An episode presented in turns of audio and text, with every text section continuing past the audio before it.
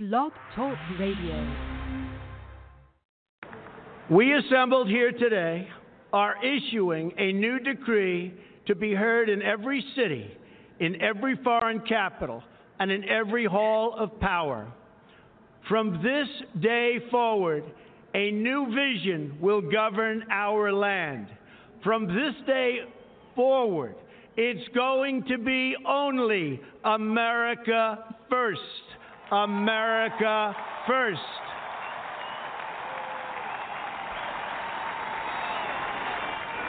Every decision on trade, on taxes, on immigration, on foreign affairs will be made to benefit American workers and American families.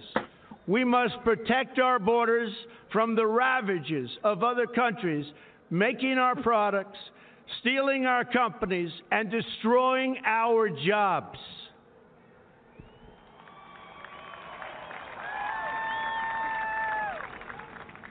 Protection will lead to great prosperity and strength. I will fight for you with every breath in my body, and I will never, ever let you down.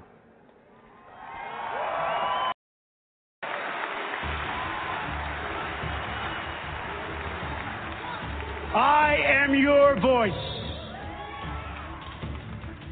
So, to every parent who dreams for their child, and every child who dreams for their future, I say these words to you tonight. I am with you, I will fight for you, and I will win for you.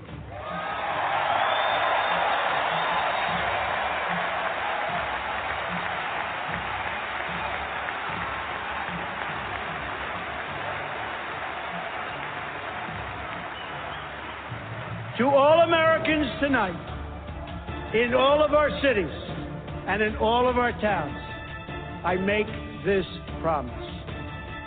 We will make America strong again. We will make America proud again. We will make America safe again. And we will make America great again. God bless you and good night. I love you.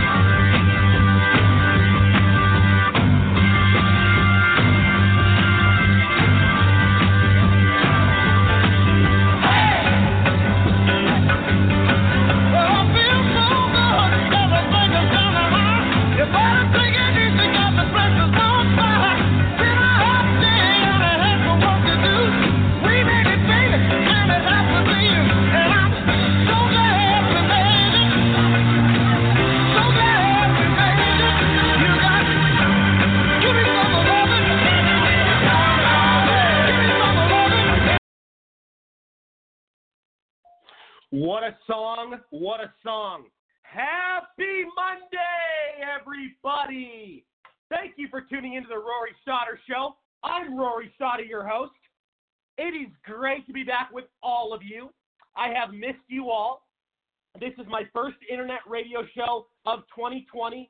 Uh, we've been off for a couple weeks. As everybody knows, I did my weekend show on Saturday, uh, KFNX. Uh, many, many tuned in, loved it, got a lot of great feedback. But uh, yeah, guys, it feels great uh, to be back. I mean, this is this is a blessing. I have missed you all. We got a lot of big plans for 2020, a lot in the works, a lot on the agenda. Uh, I can't wait to share it all with you. I have a lot of announcements coming. Been working and working and working and producing a lot of different new new uh, features that are going to be applied uh, to uh, the show and, and, you know different things. You know, uh, we want to keep evolving. We want to keep growing this platform, and we want to keep you know getting it out there. You know, because we're really shining light. We're really speaking amazing voices, and it's putting things into perspective perfectly. I mean, there, there's always wonderful and absolutely terrific talking points on this show, and and it the way we resonate is magical. You know, it's like, and we never run out of things to talk about. There's always things um, on the list. There really is. Uh, as usual, though, guys, um, I really want to say I hope you all had an amazing Christmas, amazing New Year. I hope the holidays went accordingly. I hope they were productive. I hope they were fun. Uh, I want to thank all my guests, my co-hosts, my sponsors, and audience. You guys are what makes the show so so uh, successful and important. Um, big, big plans tonight. A lot of headline news these last couple weeks. A lot to get caught up on. Um, I, I, do have uh, a lot of big guests coming on. We have a lot of people on the panel right now that I'm about to introduce. Um, I'm just thinking if I'm missing anything. Was there anything else I wanted to um, mention? Uh, yeah, but but guys, you know, just anyway, I just can't believe here we are 231 episodes. It's 2020. It's amazing how time flies. We've been doing this over two years and uh, in 25 different countries on nearly 70 online platforms. I mean, it's it's really really a blessing. So it's a wonderful thing to watch and uh, you know ride with. It's it, it's a it's a beautiful uh, roller coaster uh, situation. I, I love it. I love it. I love it. And just you know every second, I'm trying not to take for granted. It's um, you know, not everybody ha- has this kind of gift and talent, and um, you know, I just uh, thank God, thank God that uh, you know I was born with this in my in my routine and, and being a part of my my livelihood. You know, um, it's awesome. All right, all right, let's uh, let's welcome the show. We have U.S. Oh, I also do want to say real quick, guys. Um, this is a big announcement, and I do have to say this. So this week, I will only be doing one show definitely today, and 90% sure I'll be doing a show Thursday. I'm just going to be traveling to Seattle tomorrow. Uh, my grandfather passed away, so I got to go to the funeral. Got to spend the week with the family. Uh, so I, I don't know what what my schedule, how that's going to play out, but I'm 90% sure uh, I'll be doing a show Thursday as well, but not tomorrow. You know, I usually do shows tomorrow on Tuesdays, but no, I'll be on the road. So, uh, all right, I want to welcome the show. We have U.S. congressional candidate from Maryland, uh, Tim Fazenbaker. How are you, buddy? Hey, Rory, I'm doing well. I'm sorry to hear about uh, your grandfather. Uh, I am looking forward to 2020. This is going to be the year of the American, and I am excited to hear your topics tonight. We are going to have a great show. Absolutely, Tim. Always a pleasure having you here. Thank you, sir. Mm-hmm. Uh, let's also welcome to the show. I believe he's with us. Uh, I don't know if he's made a decision yet. I'm pretty sure he has, or, or maybe not about running for U.S. Mm. Congress in Tennessee. My good friend Todd McKinley. How are you, buddy? Hey, not bad, Rory. Uh, sorry to hear about your grandfather. Uh, you know, I know that's tough. I can tell you that. But uh, you know, not not uh, official yet. But but I can tell you that the current congressman has decided, as of Friday morning, that he will not run. And of course, we have a, a field that looks like it could get crowded. I don't know. People are playing chess right now. Uh, but we're we're looking pretty good. Uh, we got a few more things to T's and I's to cross and dot and all that good stuff uh, before we move ahead on that. Um, you know, I, I would I'm strongly considering it. Obviously, you know that. Um, but a few things yeah. have to have to happen uh, over the next couple of days, a couple of weeks. Uh, before I Yeah. before I can make a move. As you know, you know I do a lot of advance work for the White House, and I, I can't announce anything while I still do that. So, uh, couple things still have to happen, uh, yeah, but we're moving forward. And uh, you know, once we make an announcement of what, what, what whatever we're, going to do, it's going to be a, a great announcement, and uh, you know. Uh, we'll move forward from there and, and, and do what we have to do for the people of Northeast Tennessee in whatever capacity I continue to serve uh, my country. Absolutely. And what what? So let me ask you this: What percentage, you know, are are you at this point about running? Like, what would you give it? A ninety percent? Sure. Uh, you know, well, I've, I've been I've been saying ninety nine point nine percent. You know, I would say, uh, you know, use that to infinity, or, or you know, uh, continue that out as, as far as you can go. You know, until your hand gets tired. I'll be honest with you. Uh, you know, this is something I've been wanting to do for many many years, uh, especially since I served at the White House. Uh, uh, White House military office back in uh, I think I, I got there December 2002, and I believe it was approaching the 2004 campaign time time frame, uh, the reelection for President Bush and Vice President Cheney. Whenever I decided, you know what, this is something I really want to do, uh, and I was looking at all the people who you know were serving in office, whether it be the, the House or the Senate, people that we dealt with across the country, Mhm. and you know, and I Right. started looking at these people's the bios and of course the way they operate and of course how they are personally, and I'm thinking, what what makes these people special? You know what I'm saying? What makes these people special? And, and I saw how how Washington was a mess, uh, and I thought to myself, you know what? Uh, whenever I retire from the military, you know, with the background I will have and experience, and then of course the education, uh, you know, I, I would have no problem going back home and continuing continuing to serve the country, uh, you know, in elective office. And it's just something I've been focusing on for many years. And of course, you know, being in the military, uh, you know, takes you away from home, uh, which you know creates a situation where you, you can't have your name recognition in, in your district, which which sets you back. Uh, and at the same time, you don't make a lot of money in the military, which kind of hinders you as well. Uh, but you know, we're we're going to make some strides, and hopefully, people will come out and, and if, if whenever we decide, and we'll endorse it, donate money to the campaign. Uh, and right now, you know, we've been we've been raising some money during a um, an exploratory phase. Uh, but since Congressman Roe decided to drag his feet for a few months, we we pushed back from that, and I focused on a few other things. And of course, um, you know, now that he's announced uh, he's going to retire, we're, we're going to go back to try to raise some cash over the next couple of months uh, and, and, see where we're at. If people want to donate, they can go to my website, toddforhouse.com, T-O-D-D, number four, H-O-U-S-E dot com. Uh, there's a donate button on there, uh, and, you know, we'll, we'll, we'll go from there. And uh, like I said, probably into January, early February, we'll, we'll know uh, for certain where we're at, and, and the announcement will come out uh, regardless of what we're going to do. Sounds good, my friend. Well, I'm looking forward to it. We need people like you in there. Okay, thank you, sir. Appreciate it. Absolutely. Um, let's also welcome the show. I believe he's with us. We have retired police chief and homicide detective Michael Valsi. Michael, how are you? Welcome. Doing great, Roy. Uh, my condolences as well, and uh, happy New Year to you, and a very successful one at that.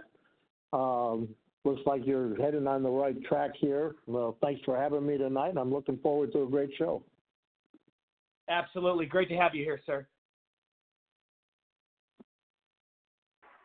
Uh, let's also welcome to the show. I believe he's with us on the panel. Uh, haven't talked to him in a while. Mike Peters from New York. Mike, glad you could join us. Yeah, great to be here again, and looking forward to looking forward to a good show tonight. And congratulations! It looks like on your new home. Thank- Thanks, buddy. Appreciate it. Appreciate. It. Well, no, no, it's not new. I, I'm, I'm, I've been looking at different investment properties, but the house I live in now that I posted the other day, I've had, we've had that for a while.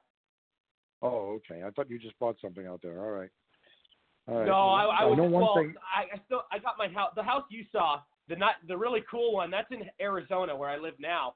But I was looking at houses in Palm Springs. I was looking at investment properties because it's a great place to get a return on, on various things. So no, yeah, but no, I didn't purchase anything in Palm Springs. Uh, I, I know one thing. You won't be headed to New York anytime soon. I mean, very few people are. Well, dude, I like. I, so I'll tell you what. Some of the stuff in upstate New York, I, I like some of those properties. I, I, you know, I there's a you can get a lot for your money up there. There's some beautiful property, but unfortunately, it's the uh, the zombie apocalypse is walking the streets, so it makes it very interesting at night. So and tax time, of course. But anyways, Right. uh, no, all the best, and looking forward to a great show tonight, Rory. Thanks for having me on. All right, buddy. Absolutely. Um, okay. Uh, big stuff to get in right now. Um, I'm, I'm going to get into the small stuff first, and then we'll get into the big stuff. as usual. Um, okay, but first of all, um, I, I really want to talk about this because it's really interesting. You know, Russian pranksters. I think this was in like the past couple days or like maybe last week. But anyway, they tried to prank Maxine Waters, and she fell fell for a call that claimed it was Greta Thunberg. And you know, th- this is, and I don't want to get too much into this, but this is the kind of stupidity our politicians. I mean, this is the stuff they buy into. This is the stuff they read into. And don't forget, these are the same Russian pranksters that went after Adam Schiff and said, Adam Schiff, we got all this information on Russia, on Trump. And remember, Adam Schiff's like, oh, really? Oh, really? Oh, I want it. I want it. Can you imagine if a Republican did something like that? And we're always talking about, oh, the confl- conflicting, uh, you know, things going on with foreign countries and how we're trying to be on these people's side. And um, yeah, I mean, it's it's it's like I, I, I'm I'm seeing like the hypocrisy is the biggest ever. I mean, you're seeing these Democrats and, and how they act about you know when Republicans do certain things, but these people, you know, I, I get the Maxine Waters call was petty and she's just stupid for falling for it, and there's no harm there. Like she's not trying to seek information, but like situations like Adam Schiff or any of these Democrats. I mean, it, there's more examples than just Adam Schiff and Maxine Waters that have been involved in these sort of, you know, funny situations. Think about it. Like if you're somebody like Adam Schiff or you're any one of these Democrats and you're getting this call and you're trying to seek information and like nothing happens to them. They don't get held accountable. But we do the slightest thing that usually is just a fictional talking point, which they try to accuse us of, and we get freaking crucified. It's insane. You know what? There needs to be more accountability, whether it's the Hunter Biden thing from the Democrats, whether it's Obama scandals, whether it's, you know, Andrew McCabe. I mean, these people get away with everything after. I mean, it just it doesn't end. It's a merry-go-round. It's just it's it's crazy. I, you know, I don't want to get too off topic. I don't even know why I brought that up, the Maxine Waters thing. It's a very small thing, but it just goes to show these people are hungry. They are, you know, they'll seek anything, anything they can get on any one of their opponents. It, it, it's on. Like this is this is the game they play. This is how dirty this industry of politics is. It really is. Um. Okay. I want to. Um, I want to. I want to bring this up. We're going to really get into this whole Iran thing, and there's a lot of stuff to go on with the Iran uh, situation. Uh, I just want to touch on this small thing, and other headline real quick. But Andrew Yang, you know, Andrew Yang just raised sixteen million dollars in the fourth quarter. Sixteen million. Uh, that was the last quarter. Obviously, everybody knows that the fourth quarter. But um, yeah, this this goes to show, and I, I keep talking about this over and over. The outsider in the Democratic Party is getting more popular. They're gaining ground. They're gaining traction. You know, I don't agree with Andrew Yang on pretty much 99% of things, but there's like one or two things I, I think that he makes some valid points on. I I think if you're going to ask me, if somebody's going to put a gun to my head and say, you have to vote for a Democrat, who are you going to pick? I would probably have to pick Andrew Yang. He's probably the most sane out of all of them. Uh, but anyways, it just goes to show what I keep saying all the time.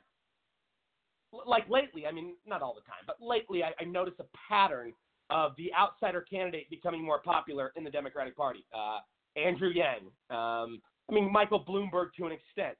Um, you know, it, I mean, there, there's different examples, and, and the fact that um, you know this, this is this is good. Wh- Whether you agree with his policies or not, uh, this this means that both party voters are, are going in that direction of we're sick of the politicians. We want more outsiders. We want people, you know, the, even if it's the most progressive candidate on earth, it could be, you know, they. I really think they want. They're leaning more towards outsiders at this point. We've seen a trend, and, and Donald Trump created this. He created the movement where he woke up everyone, whether you love him or not. You don't have to be a politician to be president of the United States. You can come out of anywhere and say, "Oh, I'm running for president. I got good ideas. I can help." You know, and, and I guess whose ever eyes, you know, everybody's eyes are, you know, the way people look at stuff is differently. I mean, we all have our own policy views in terms of like Democrat, Republican, but there, you know, it's it's one of those things. I, I really believe a door was opened you know, and the Democrats. This is this is a blessing in disguise the Democrats because they're never going to acknowledge, they're never going to thank Donald Trump for creating this um, th- this whole you know thing. But uh, yeah, I, it really look at it. I mean, look look at what he did for the just for everything, for pop, for culture. I mean, for for the political, for for everything, our, our society. You know, it, it's it's cool. I like what I like what's going on. I, I hope in the future our elections are not establishment politicians. I hope it's outsider versus outsider. I really do. I think it would make things more fun. I think it'd make things more interesting. I would think I think it would, you know, spice up the um, the whole realm perfectly. It really would. Okay. Um, let's see. Okay, this is this is very interesting, and I talk about this on my show before many times. These Democrats, in many scenarios, have gone so far left. You know, these governors, uh, these these you these Congress people, these Senate people, um, and you know these counties, uh, like Kentucky, for instance. There's uh, been other many places that have taken action on this, and I advise and recommended that all uh, you know places run by Democrats that have Republicans in their districts or counties make their situation a sanctuary for Second Amendment as soon as possible. And Kentucky's taken action. You know, they have Democrats in power. Democrats are threatening, especially the governor there who just won, threatening to, you know, put the gun control into place. And uh, yeah, I mean, you need Kentucky's an American great state. It's the best. It, it's one of the, the most old school traditional signature values that our that our, our our country was founded upon. I mean, they are they are patriots for sure. And I know many many people in Kentucky that carry, and I would say there's more. I would say it's huge there the amount of people that carry. So you're going to try to violate and infringe on on all these innocent uh, citizens and leave them defenseless? I don't think so. These this you know you want you want to use sanctuary you want to do sanctuary cities for illegals and for all these people that come into our country illegally and break the law. But uh, for law-abiding citizens, you want to leave them hostage? I don't think so. You know, it's right now. Any Republican listening, wherever you're in charge, if you if you want to call your representative, tell them this is a must. We are going into a time where the Democrats want to take us to, to Venezuela's situation. You cannot afford uh, to leave yourself in, in defenseless. You can't. Oh, and, and all these people say, oh, well, our government will take care of us. You know, especially the people on the left. Oh, the Democrats, the, the government, the Democrats, they're all going to help us out. They're going to do what's right. No, no, no. I, and a lot of them, a lot of Democrat voters have woken up to the corruption. I, I get that, but still, sadly, there's a lot of people that are so oblivious to reality. Sad. It really is. Um. All right. Here. Here we go. This is this is very interesting, and this is what I talk about on my show all the time, and I'll talk about it again.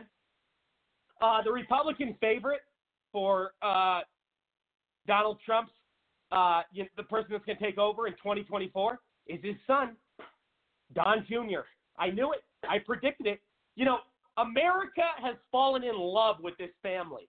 They've created this obsession and and this admiration and this amazing. Uh, it, it's like a style I've never seen before. I mean, the focus and, and the dedication and the passion uh, for this president and his family is beyond profound. It, it's beyond unique. Beyond anything I've ever seen before. We've never seen so so many people so loved. Um, and when you have something so perfect, when you have a guy that comes in and changes the game like Donald Trump has and exposes every single bad thing, American people want more of it. They don't want to go back to the politician. They don't want to go back to all the special interests and dirty donors. They want the billionaire businessman. They want that mentality. They want the best economy. They want the best jobs. They want the best stock market. I mean, it's a given. This is like the, this is like having the best gourmet food on earth and then going back to frickin' McDonald's. It's like, come on, dude. You got frickin' prime rib, frickin' filet, fucking everything on earth you ever want. I mean, come on. Then you're gonna go back to John. Come on, man. Come on. I mean, this is this is a given. This is beautiful. And the fact that you know it's so early and Don Jr. is already the favorite to take over leaves us in the best hands possible because Trump's going to win re-election by a crazy amount in 2020, more votes than in 2016. And then 2024, the best way to continue everything that was started is to put the son in charge. I mean, duh. You don't want any other person coming in there that doesn't know Trump like like his son does. I mean, come on. Common sense. Um, all right. Uh, let's see here. Okay, this is really good. This is really good. I love this. I'm actually pumped up about this. Our boy Ricky Gervais last night, funny guy, makes a lot. He's funny. He's in a lot of you know different different comedies, and he's done a lot of different great stand up. But anyways, he's at the Golden Globes last night, and uh, he exposes what Hollywood is known for: pedophilia, befriending people like Jeffrey Epstein and Harvey Weinstein, and uh, you know, and, and being this hypocrisy show of oh, you know, climate change. You know, you know, they're so obsessed, but they'll take their private jets, they'll take their gas guzzler Escalades, they'll they'll wear their ten thousand dollar gowns. I mean, come on. I, I'm glad somebody had the balls and had the freaking, you know, I love it. I love it. Not enough people will stand up for what's right. And now he's getting crucified by all these pussy liberal media outlets. Oh, they're all whining like a bunch of bitches, man. Excuse my French. But seriously, I'm sick of the sugarcoating. I'm sick of the lies. I'm sick of the phoniness that is coming out of Hollywood. We need people like Ricky Gervais. We need people, you know, like um, who else has spoken? There's been so many people that have spoken out. Mark Wahlberg's spoken out about it. Uh, Sandler's spoken out about it. Uh, Sylvester Stallone's spoken out about it. I could go on and on. Some of the biggest names are sick of this liberal hogwash bullshit. They really are. They are. They don't, you know, and the fact that he was getting, you know, and, and you had like phonies and, and showboats. You know, I like Tom Hanks, great actor, but come on, he, he's an elitist.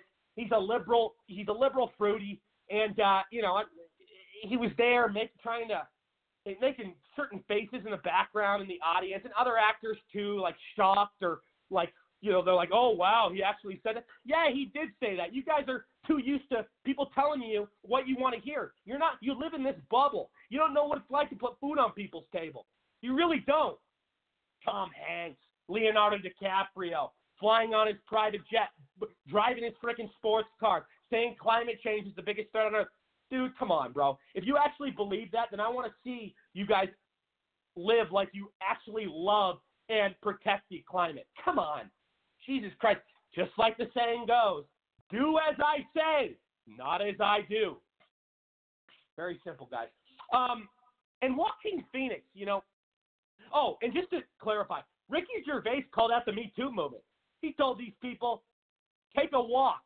He told, I mean, he really did. He said, you know, you guys. He he went into a lot of different things. I, you know, I don't I don't want to go in deep. There's a lot of stuff to cover here, but let's just say he he exposed Hollywood for what they are. He really did. Um, Joaquin Phoenix, though.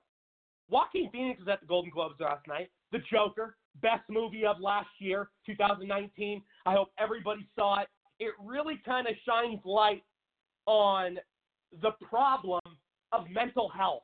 It's not the gun. It's not. It's the person who has the gun, and it, and it actually touched on a lot more. I mean, it really shows how a guy who gets bullied forever and ever finally has enough and snaps. And believe it or not, these are what these gun situations come from. A lot of people that go on shootings have been bullied, have been traumatized in their life. Uh, but anyways, I don't want to get too off topic. I just recommend everybody uh, sees it, and um, it's it really is probably the best superhero movie. And it's not just a superhero movie. Like I said, it's it's it's dark in a lot of ways. It's it's funny in certain ways. It's sad it pretty much has the entire, you know, thing you could want in a flick. That's why it got such good reviews. And that, I think it broke over one billion dollars. Like it broke more records than most movies. It and Joaquin Phoenix, I've never. This guy's unreal. I mean, he plays in Walk the Line, uh, Johnny Cash, and uh, he's some of the best movies I've ever seen. He's been in. Uh, but guys, I mean, think about this. Think about this. You know, uh, the, this whole Joker thing. See it, guys. Everything see it. I, I, I advise it. But getting back to Joaquin Phoenix, he got on stage at the Golden Globes last night, and he said exactly what everybody else is saying, like Ricky Gervais. You know, if you want to protect the environment, flying on your private jets. And I'm glad somebody as A star and big and you know, I mean A class. I mean, there's no no bigger movie star in the world right now than Joaquin Phoenix, in my opinion. He was just in the hottest movie all year, and he's saying to all these celebrities, and this this carries weight. It speaks volume. It has a lot of merit. Stop flying on your private jets if you care about the environment, because you have all these critics, you have all these people saying, well, why is Hollywood doing this if they care so much? If, they, if climate change is the biggest threat, why do they live this gas guzzler, lavish, un, unnecessary lifestyle? You know, you really, you really have to put that uh, into perspective. I mean, it's really uh, something that's long overdue of being called out. So, thank you to Joaquin Phoenix. And I don't know Joaquin Phoenix's political stance, uh, but he's spoken out about Me Too. He's spoken out about this bullshit climate change. So I had to guess, he's never said word for word that he's a Trump supporter. But if I had to guess, I wouldn't be surprised. Um, he's uh, he's a very, very, uh, you know, just incredible, talented, and so down to earth. I mean, that's what that's what we need more. People that call stuff out and people that have that humility. You know, really a beautiful thing. Um, this is big and this is necessary, and this is something I've been asking for for a long time on my show. But and I I haven't asked for it in Australia, but I've asked for it in California. I've asked for it around the United States where it keeps happening. But Australia is now beginning a criminal investigation into bushfire, into the into these whole fires, because apparently there might be some arson going on. I want to know who's creating the arson in California because they have wildfires more than any other place I have ever even heard of. It's absolutely insane. It's it's it's it's the biggest absurdity uh, we've witnessed in terms of natural disasters. No place has this much problems like California. I want investigations. I really do. Okay. Um, let's see. Let's see. Let's see here. Um, Andrew McCabe. This is really big, and this needs to be uh, talked about. It was revealed recently in a report uh, that came out, and we already knew he lied, but it was proven that he lied on a report. Andrew McCabe lied. He lied to the FBI about leaking on several occasions. When are they going to pay? It goes back into what I said on my show earlier earlier tonight. The double standard. If a Republican does the slightest thing wrong, they're hung, they're crucified, they get the death penalty. But if a Democrat breaks the biggest laws on earth, like Hillary Clinton and Hunter Biden, they get a pass. They get a they get a they get a pass. I mean, come on, dude. Really? Andrew McCabe. I want to see McCabe. I want to see Comey. I want to see all these scumbags, Strzok, Lisa Page, all these these these rats. I want them locked up. And I don't know if it's going to happen. I don't know. I don't know what Trump has planned. I think there are going to be indictments. You know, AG Barr and uh, Durham are people that are never going to back down. They're not owned. They're not controlled. They don't have to answer to these lobbyists or special interest groups. So I, I really strongly believe that they'll pay. They're going to face the music. They really are. Okay, uh, we're getting into the big stuff. We have a lot of guests coming on tonight. I'm excited. I've um, lot of lot of lot of stuff to get to. Okay, so this whole Iran thing, it's mind blowing. It is because I'll tell you why. I think Trump did the best thing possible. You got to send a message. You got to send a message, and I'll tell you why.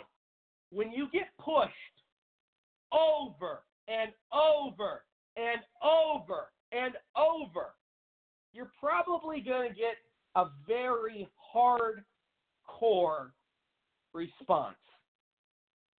Don't forget, Trump gave Iran many, many chances.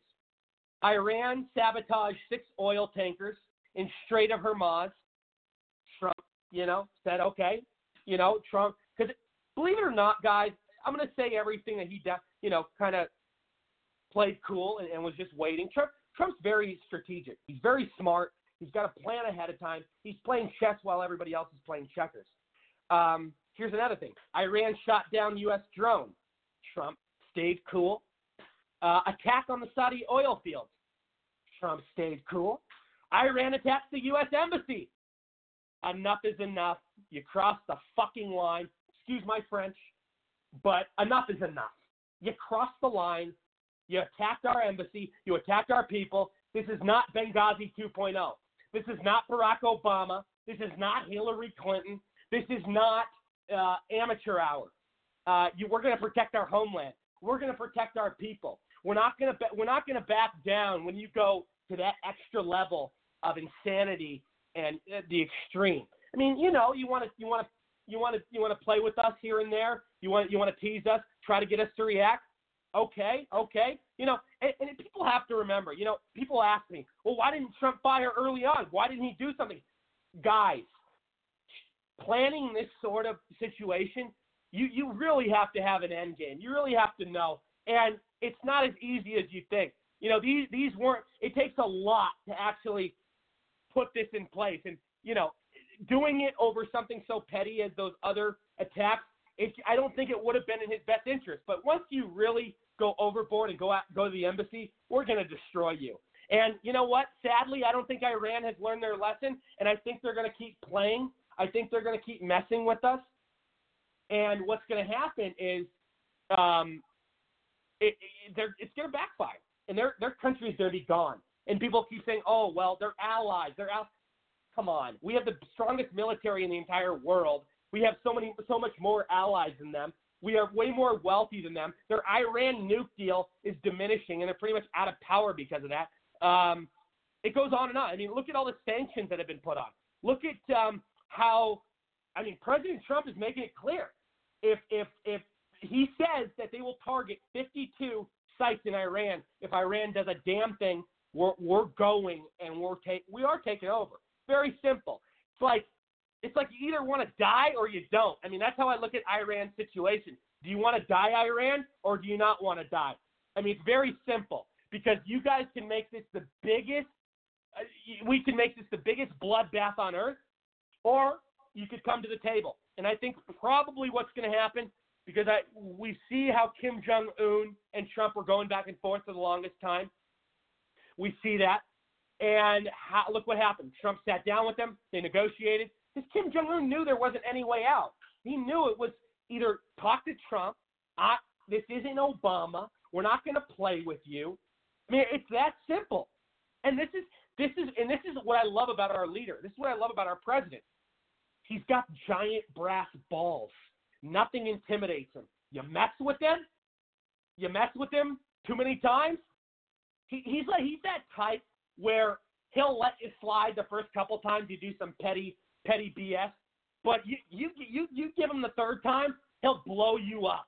That's the kind of guy he is. When he reacts, it's going to be lethal. It's going to be severe. It's going to be hardcore. And that's what I love. That's what I love. You know, and, and that's what I that, that's what's weak and, and pathetic about Iran because they have this mindset. Oh, he's not reacting. We can keep pushing him a little, little, little, little more. No, not not the case at all. You got he was he was he had you guys the entire time. He was playing you guys. And you know what now? He took out your freaking dear leader, the scumbag, the rapist, the terrorist. I, he makes Harvey Weinstein look like a saint, that guy. And guess what? The liberal media, the mainstream media, is trying to humanize him, trying to make him look like he was some freaking scholar, trying to make him look like he was some freaking king. I don't think so. And you know what? You have people in the streets of Iran cheering that this guy's dead and thanking President Trump for getting rid of him because of, of how bad he was on human rights. But then you have liberals, because President Trump gets a win, they can't stand it and they oppose everything about it. And don't forget when Obama never got congressional approval for any of these missiles, any of these situations, he never, there were things in Syria. I think, it, I don't know, it was like over 2,000 missiles fired and no congressional approval. So Pelosi, stop the booze, stop the Xanax, whatever you're taking. You know, get another facelift if you have to. You already look like a mummy. You look scary. But uh, I don't. You know what? You guys are in a ship. You pencil neck, wimpy soy boy. Oh my God, man! Whoever raised you, God damn, man, I blame them. But uh, Jesus, man, like get it. This is ridiculous. It's the biggest double standard. The hypocrisy show continues on in Washington, D.C. And you know what? It's always a new obsession. The Democrats, you know, it's Ukraine, then it's Iran. I mean, they want to find whatever sticks and they want to keep pushing it. And you know why they're so uh, good on this, the Democrats, is because they have the media on their side. This is why they succeed. They brainwash everybody that, that's watching their channels. I mean, it's it's really. I mean, it's it's beyond overboard. And don't forget, Obama sanctioned Soleimani for attempted terror attack in Washington D.C. The Democrats and the media praised Obama for putting sanctions on him, but when Trump does a damn thing, Trump's looked at as Hitler. Trump's looking looked at as a, a person that's going to start a World War III. Trump's looked at. I mean, the way they glorify and exaggerate and hyperbol make these headlines so hyperbolic, it's wow. I mean, it's like what the hell? I mean, seriously. And don't forget, Soleimani once threatened Trump, Iran will destroy everything you own. They started saying that. They've been threatening him for the longest time. They have. And I mean, I, I'm seeing everything. You know, and don't forget the Quds force leader, Soleimani. His death marks a huge blow to the Iran regime. They're they're saying that this is bigger than Bin Laden's killing. Uh, General Petraeus, who got prosecuted for doing far less than anybody's ever done, he got they ruined his life. He said this is the biggest thing, bigger than Bin Laden, taken out of this guy. Huge. It's really huge. And you know, Iran's already replaced their terror chief. They've already they, they're already they already have their agenda. They're just gonna. I mean, it's insane. These people, death to America. They've got all these uh, hateful objectives. These people are looking to go after us. And they'll never. It's like it's like when are they going to give up? That's why I'm like, I think like if they really want anything from us, because they're only going to lose, they have to talk to Trump. I mean, it's like these people are. It's madness. We now have 3,000 troops over there. So, you know, I like what Trump did. Like I said earlier in the show, all I want to know is what's the end game? What's the long term plan? He's got great people around him, Mike Pompeo, um, various people that are advising him, but he's also got some scary people around him that love war and are neocons. You know, Lindsey Graham. I mean, I like some of the things Lindsey Graham does. Got some good policies, but he's also a war guy. Trump's not a war guy. Look how many times Trump has avoided war. Look how many times Trump has, you know, bit his tongue because he. I mean, he doesn't want innocent lives lost. He doesn't want money wasted. I mean, war is the last resort in Trump's eyes. And I get a lot of these politicians have a lot of money invested over there, and that's why they're so fond of it. It's really, uh, it's, it's it's all about money. Um, Soleimani was a, you know, here's another thing. Soleimani hired a Mexican cartel associate to assassinate a Saudi ambassador on U.S. soil. Don't forget that. And they've been responsible for thousands and thousands of American lives. They've been responsible for ambushes overseas uh, of our soldiers. I mean, it never ends. And now you have uh, our, some of our soldiers being attacked in the Kenya today. Jihad attack. And I, I believe this was planned. I believe this was the aftermath and payback from what happened um, and this is how they, this is how the, you know, people in Iran wanted to get us back. And I believe they, I'm not going to say they were the total ones behind it, but I think they really had something to do with it. But now a couple more of our guys are killed in an ambush. It's ridiculous. It is ridiculous. You know, these, these people have so much anger. They got so much anger. They really do. Um, let's go to Tim. Let's go to Tim Faison first. Tim, go ahead and you were fired up tonight, Rory. so it's awesome to hear. Uh, and and I've been saying since oh, 2020 Tim, real quick, Tim, I just want to yeah. say real quick. I the la- the last thing I did not mention was to, I think it was today or yesterday. Iraq voted uh, to expel mm-hmm. U.S. military forces, so getting our troops out of there. So that's a really big thing. And the mainstream media doesn't even want to talk about that. You know, these liberals say they're so anti-war, but Trump's taken us taken us out of Iraq, and now they're so fixated on Iran. And I think I really think this whole Iran thing. I think Trump's playing it cool, and I think it's going to be fine. I, I agree, and I, I, I've been saying this is the year of the American, and for many of these topics, that's exactly why I'm, I'm saying it. So it, it actually comes out that the acronym is YOTA, Y-O-T-A, Year of the American. So with Iran, since we're talking about that and how this really helps the American, is that yeah, we are showing that we are that force. We have the pride again that we used to have, say when when Ronald Reagan was president, and we we have that little chip on our shoulder now to say hey, we're proud to be Americans. We didn't have that in the prior administration. So it, it's going back to the American that we're winning. And and this if this means that we get out of Iraq, I mean, I I want to be out of there. I want these wars to end. Most Americans do, and I feel sorry that all the men and women that we lost. I don't want this to be in vain, but ultimately, this is taking us out of the Middle East and dealing with these things. So peace through strength, but we have to we have to stand strong, stand tall, and if somebody does something like what Iran did, we need to have the proper response. Unlike what they did in Benghazi, which we all felt horrible about, except maybe the, the players that were involved there. So this is going back to the Americans. So that that is awesome that I'm glad that's going on. The sanctuary gun counties that we were talking about earlier, this also goes back to the American because the average American watched how the Democrats skirted the system with these sanctuary counties for these illegals, and we we were pretty much helpless. We couldn't do anything.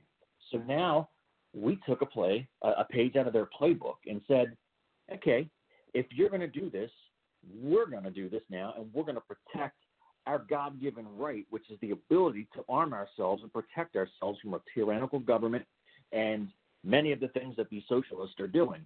So in Virginia, this is going on. January 20th, there's a, a major rally going on down there where we're standing up to say, hey, government, if you want to try to overreach and you want to come take our guns, we're ready for you. But we're going to do it the legal way first, which is the sanctuary county, and we'll continue fighting that. So this is going to be very interesting to play out. Uh, Kentucky is a beautiful state, and you were talking about Kentucky. I love it. That is prototypical American right there. Virginia, keep a very sharp eye on this because, or a very close eye, because you never know what's going to happen here in Virginia. And I have a feeling that something something's going to blow up down in Virginia because these people will not stand aside and let these people take their guns and, and destroy our God given rights. So, Ricky Gervais, this was awesome. This also goes back to being the year of the American because so many people have tuned out of Hollywood and we don't watch these programs anymore. So Ricky Gervais gets up there and he says exactly what we all know. And you were right. Tom Hanks, that look on his face was that said it all. And, and he just knew it and they didn't like it. But this ultimately will help Hollywood because now it gets it gets that, that sunlight into that, that, that poison that they have there. And maybe a lot more Americans now will will tune into something because they had failing ratings. So now we're going to be interested to see will this continue. I think they'll squash it like idiots. They should clean out what they what they're guilty of.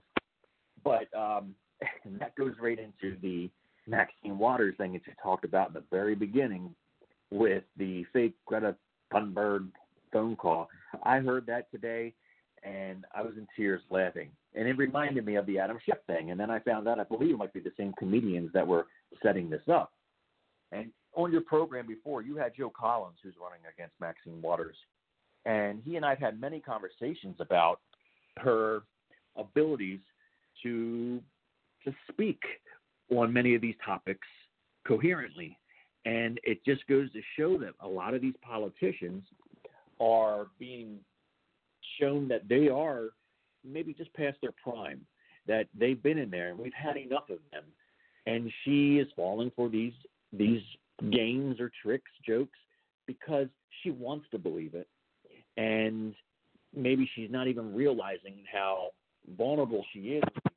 I think there was uh, one of the other people in California as well had the um, the spy on her on her uh, her camp or her team. Might have been uh, Boxer or something along those lines. It's they tend to overlook many of these things because they have an, another objective to, to meet. Uh, meet. Uh, Joaquin Phoenix, I want to uh, talk about him for a second here because he's a great actor. I've always loved watching him in the films. Somebody else that I think fits that mold of what you were talking about, Keanu Reeves, very humble, and I don't know where he stands politically, but he's humble and he doesn't go out and say say those things about politics. But a, a quick background thing on me: I'm a former executive in the mental health. So when you talked about that with with the Joker, and that comes back to the American again, it's we don't have the, the facilities like we used to 40, 50 years ago, where we had people who had mental issues that we could we could let them go to a, a mental health hospital and get that person off the street. Now, because of HIPAA laws and, and taking away those hospitals, these people are in the streets. So yeah, if they do get some kind of weapon to harm people, whether it's fire or a knife, a knife or guns, then they, they are a risk. So we need to really evaluate how we are handling the people with mental health issues.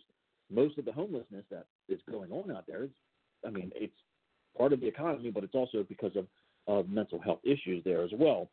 So uh, that's that's I'm not glad you, know, you brought that up. And again, Tim, I don't. Tim, something's going on with your connection.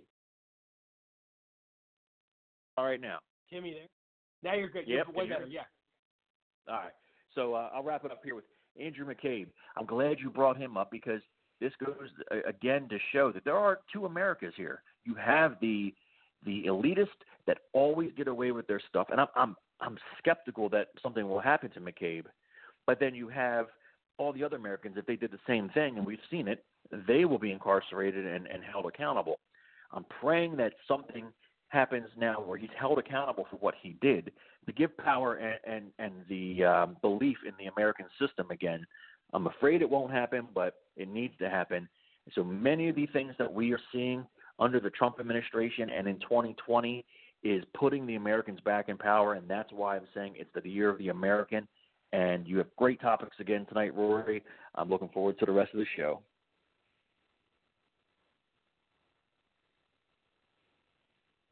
Rory? Yeah. Did you have any other thoughts?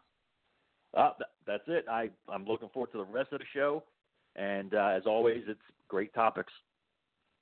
Absolutely, my friend. Um, let's go to Todd, uh, who's running for Congress, who is is probably going to run for Congress in uh, Tennessee. But Todd, your thoughts on everything? Go ahead, Todd McKinley. Yeah, yeah, Roy, you, you did unpack a lot of stuff there. Uh, I just want to make one note. Uh, it wasn't Boxer, it was Feinstein who had the Chinese spy on her staff while she was chairman of the Senate Intelligence Committee. And he wasn't somebody she just hired. He had been on that committee for years, apparently, working for her. So that's just something to think about. Of course, Feinstein, you know, uh, uh, one of those people, you know, hypocrite, never got called out for this. And of course, Debbie Wasserman Schultz, same thing, had spies uh, from uh, Eastern Europe uh, or the Middle East somewhere. I can't remember off the top of my head. But she also had people spying uh, on her and in her committee as well, doing the IT work, if you remember that. And, and they caught them, I believe it was at Dulles Airport, trying to flee the country. Uh, and they, they they took you know hundreds of thousands of dollars in, in contracts and sent money out of the country. Uh, who knows who they uh, funded over there? Uh, I also want to hit hit on a quick note that I think I sent you the uh, link earlier. Uh, the Kenya attack, a, a man from Tucson, Arizona, since you're out in Arizona, uh, was killed. He was a contractor, a pilot named Dustin Harrison.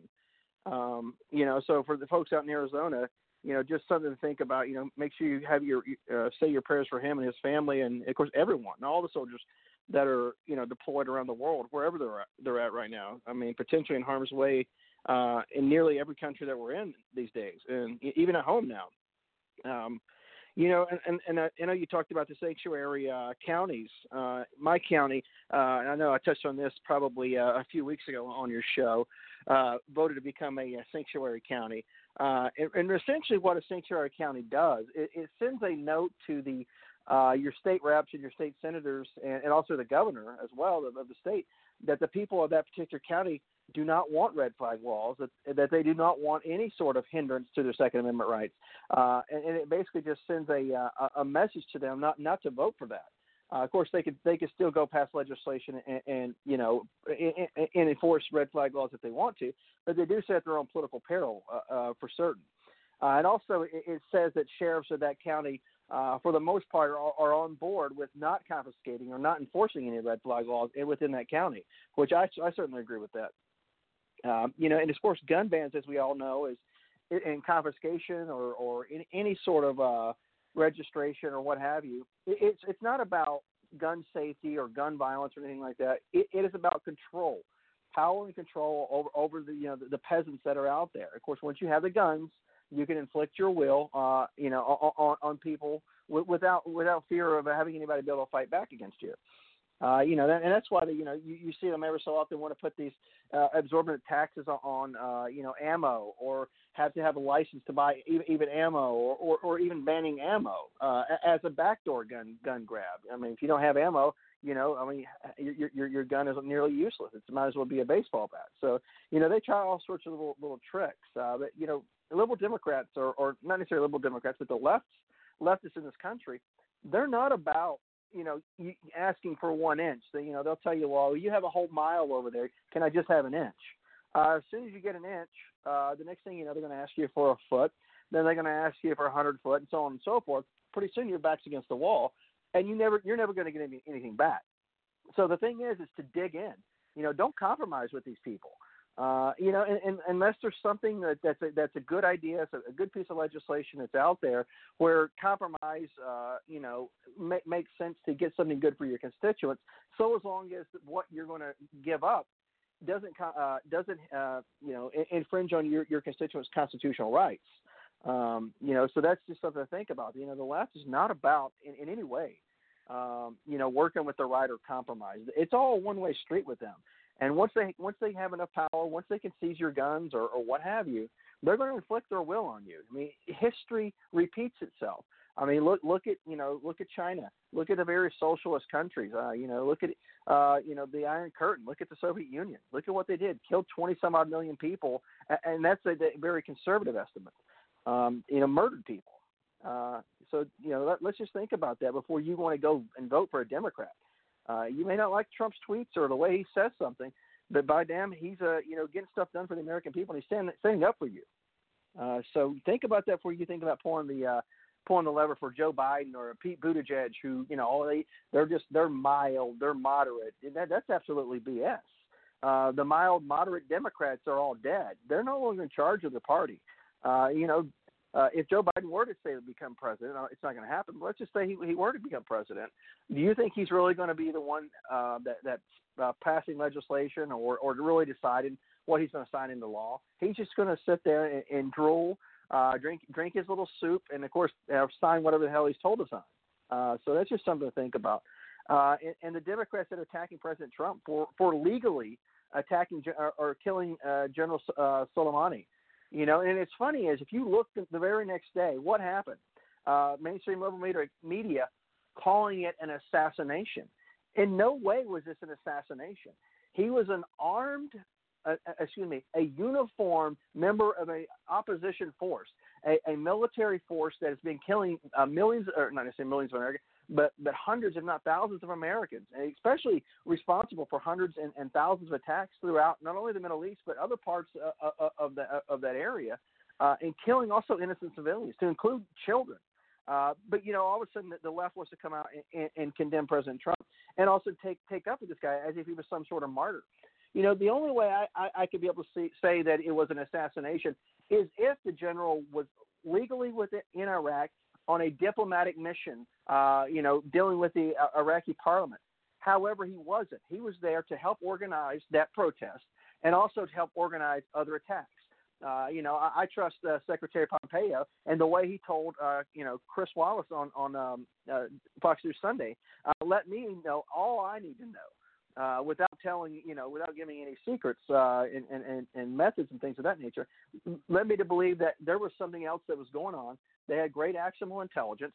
Uh, President Trump g- gave the go order and ensured that only him and, and his henchmen were, were going to be affected, were going to be killed. No other collateral damage. No, no civilians were killed eh, during that attack. So that's just something to think about.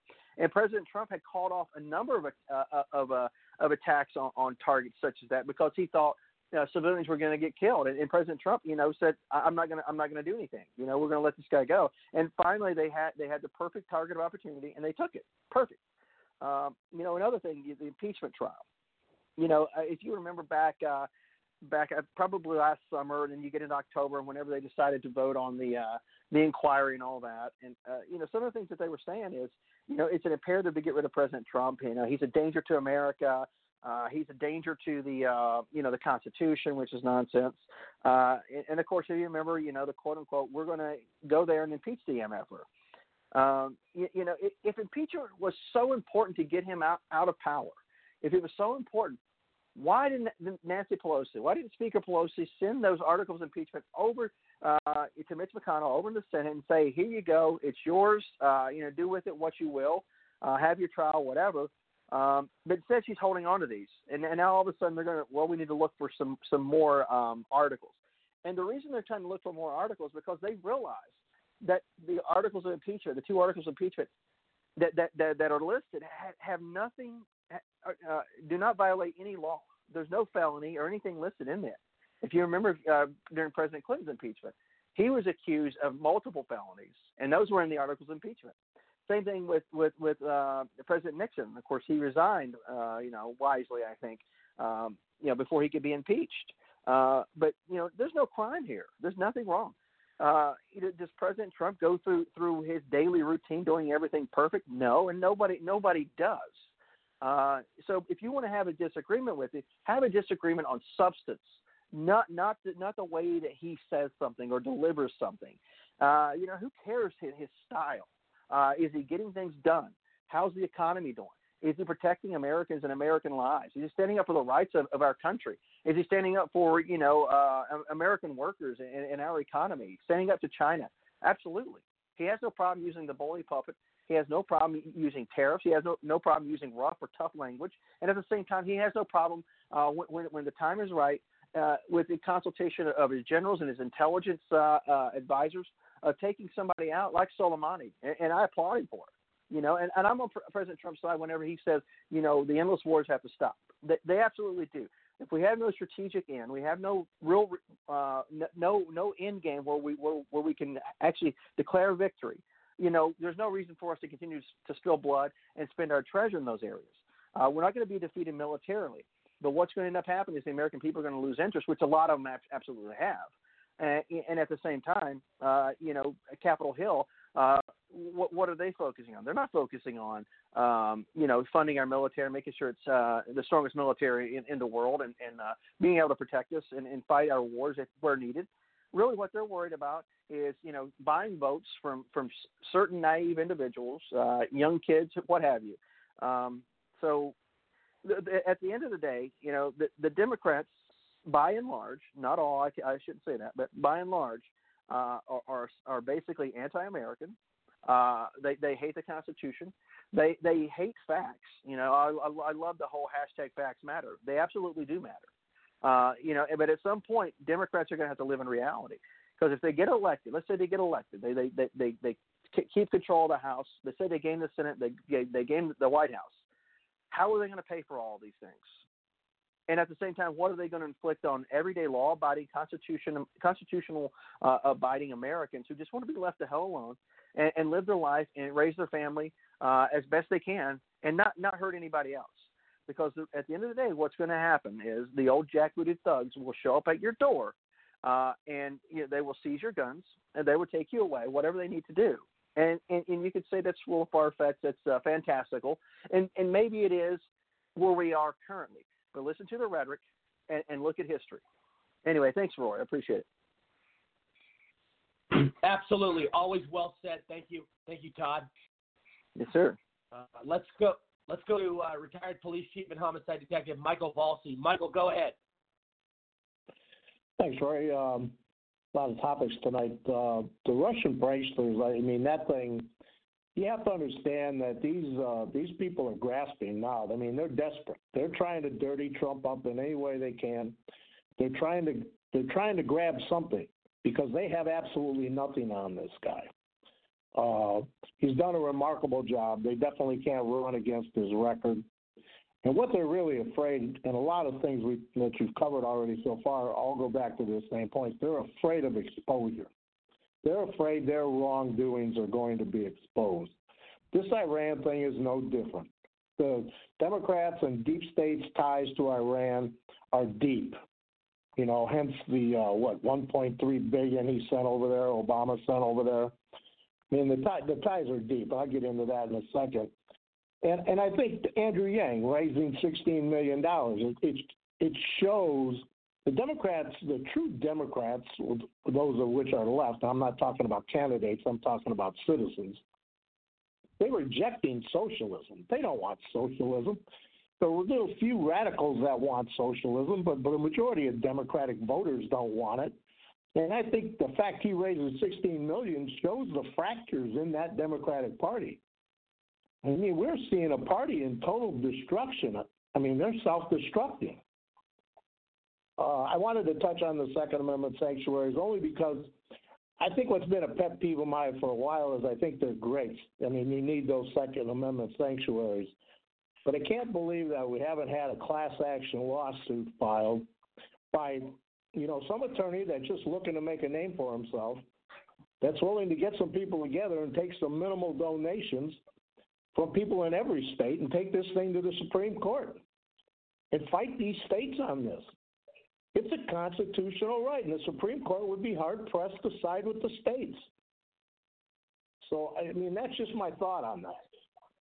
Uh, you know, uh, things of less consequence have made it to the Supreme Court.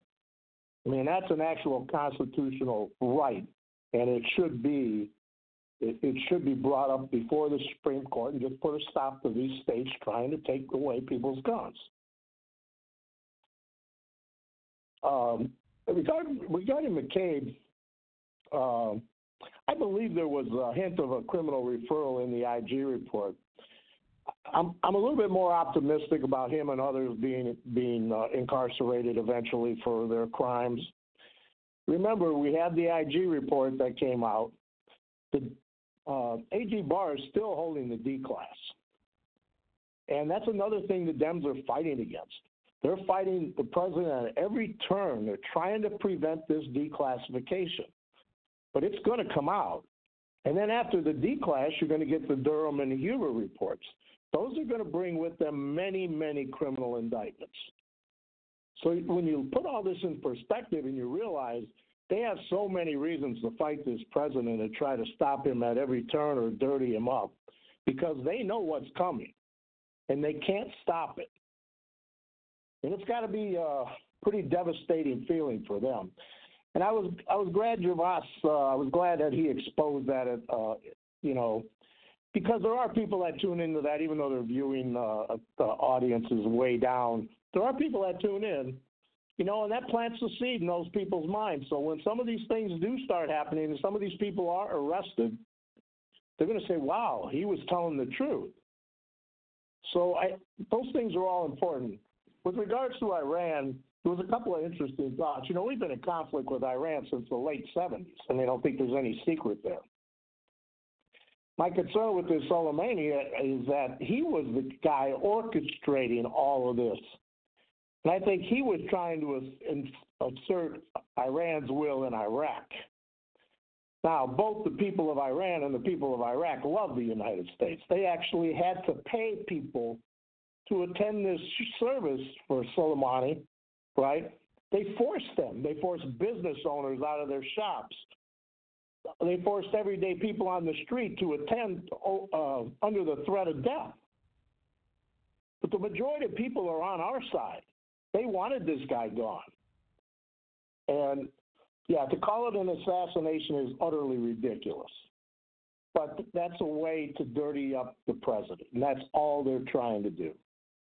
Uh, you know, there was uh, and that's the other thing I think I need to mention here is that the media there, the propaganda they're spilling to the people, both in Iraq and in Iran, is way worse than what we're we're dealing with. And you know how our media is is, is uh, tainted and controlled and propagandized, and it's way worse over there.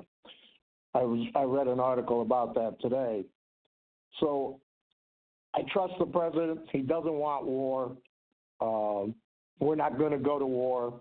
And I think the Iran situation is much like what we saw in North Korea, where the government there was being controlled by this deep state regime, of which Soleimani was a big part and probably the head guy or one of the head guys. Uh, once you you take that faction out, I think there's a good chance, and Pompeo hinted around at it when he did that interview on Fox News Sunday is he didn't come out and say it, but uh, don't be surprised if there's not talks going on between the Trump administration and the Iranian government right now. I kind of believe that's that's actually taking place. I mean, we saw a lot of rhetoric between North Korea and the president, and even though there hasn't been a final deal signed yet, you know it's in the works. I think the same thing is happening here in Iran. Absolutely, absolutely, very, very well said.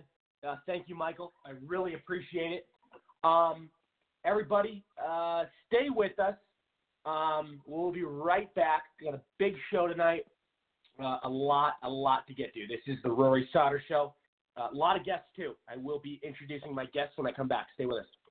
TGI Fridays famous sizzling entrees that you know and love, like chicken, shrimp, and cheese, just got even hotter. With new delicious tastes like whiskey flat iron steak and the tastiest sizzling street noodles. Hurry in.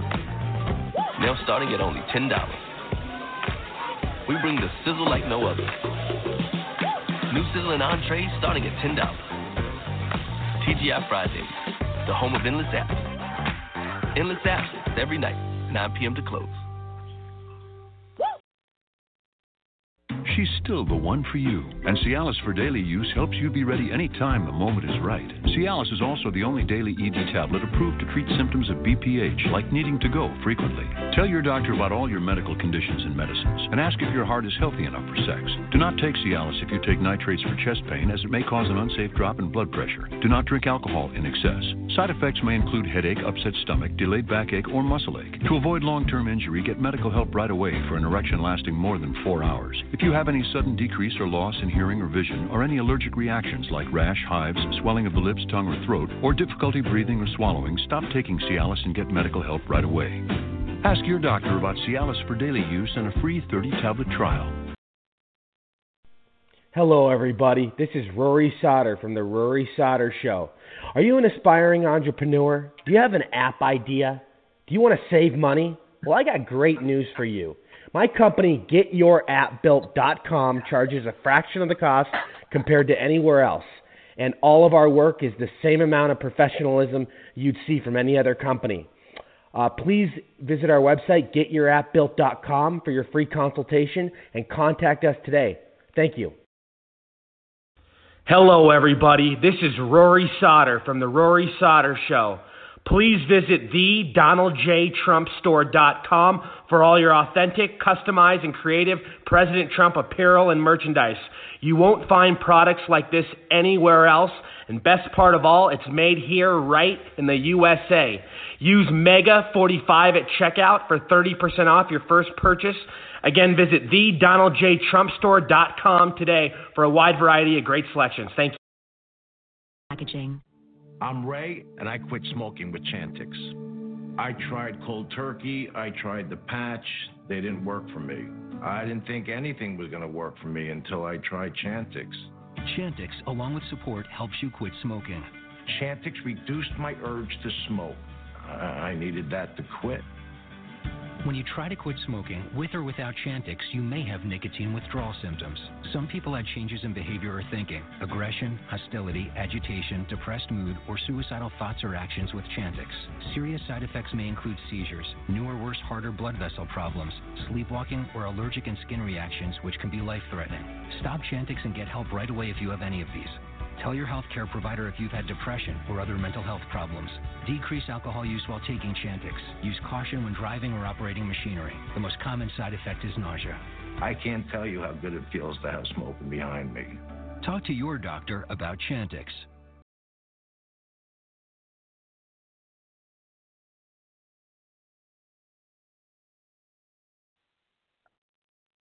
And we are back. The Rory Sauter Show, coast to coast, worldwide, listened to in 25 different countries on nearly 70 online platforms. Everybody, it's a beautiful night. I do want to welcome to the show our first guest, Fox News commentator and political consultant, Lee Spieckerman. Lee, how are you? Welcome. Terrific, Rory. Great to be with you. Absolutely. Your first time on the show. Uh, you have quite the resume. You've done a lot in your life. Uh, tell us a little bit about yourself. Kind of give a bio. Well, I've uh, been very active in the media industry. I was a television uh, executive and producer uh, for many years. Also, have done a lot of political work. Worked with my friend Newt Gingrich when he ran for president in 2012. Uh, worked with uh, Jeb Bush and uh, George P. Bush, his son, who's our state land commissioner in Texas, which is an office other states don't have, but a very important uh, position in the state of Texas and a multi-billion-dollar agency that uh, that he oversees very effectively. So I worked with him on his reelection campaign. So I've been involved in a lot of political activities. I was a surrogate for the Trump campaign in 2016. Uh, and as you said, I do commentary now on uh, Fox Business and Fox News and other uh, television and radio outlets. So it's uh, it's an interesting uh, panoply of activities, and I'm very passionate about uh, keeping our country first, and also for us uh, conducting ourselves in a manner that uh, deserves for us to be first. I love it. I love it. And so, you know, you, you've had you've had quite the, the political uh, career. I mean, you, you've done a consulting for quite a few people, and um, so so the latest you're working on is with um, in Texas with George P. Bush, right? Absolutely, and I think he, I think George P. Bush really epitomizes the future of the Republican Party in the United States, and I think he's a big reason why Texas is not going uh, purple, much less blue, anytime soon.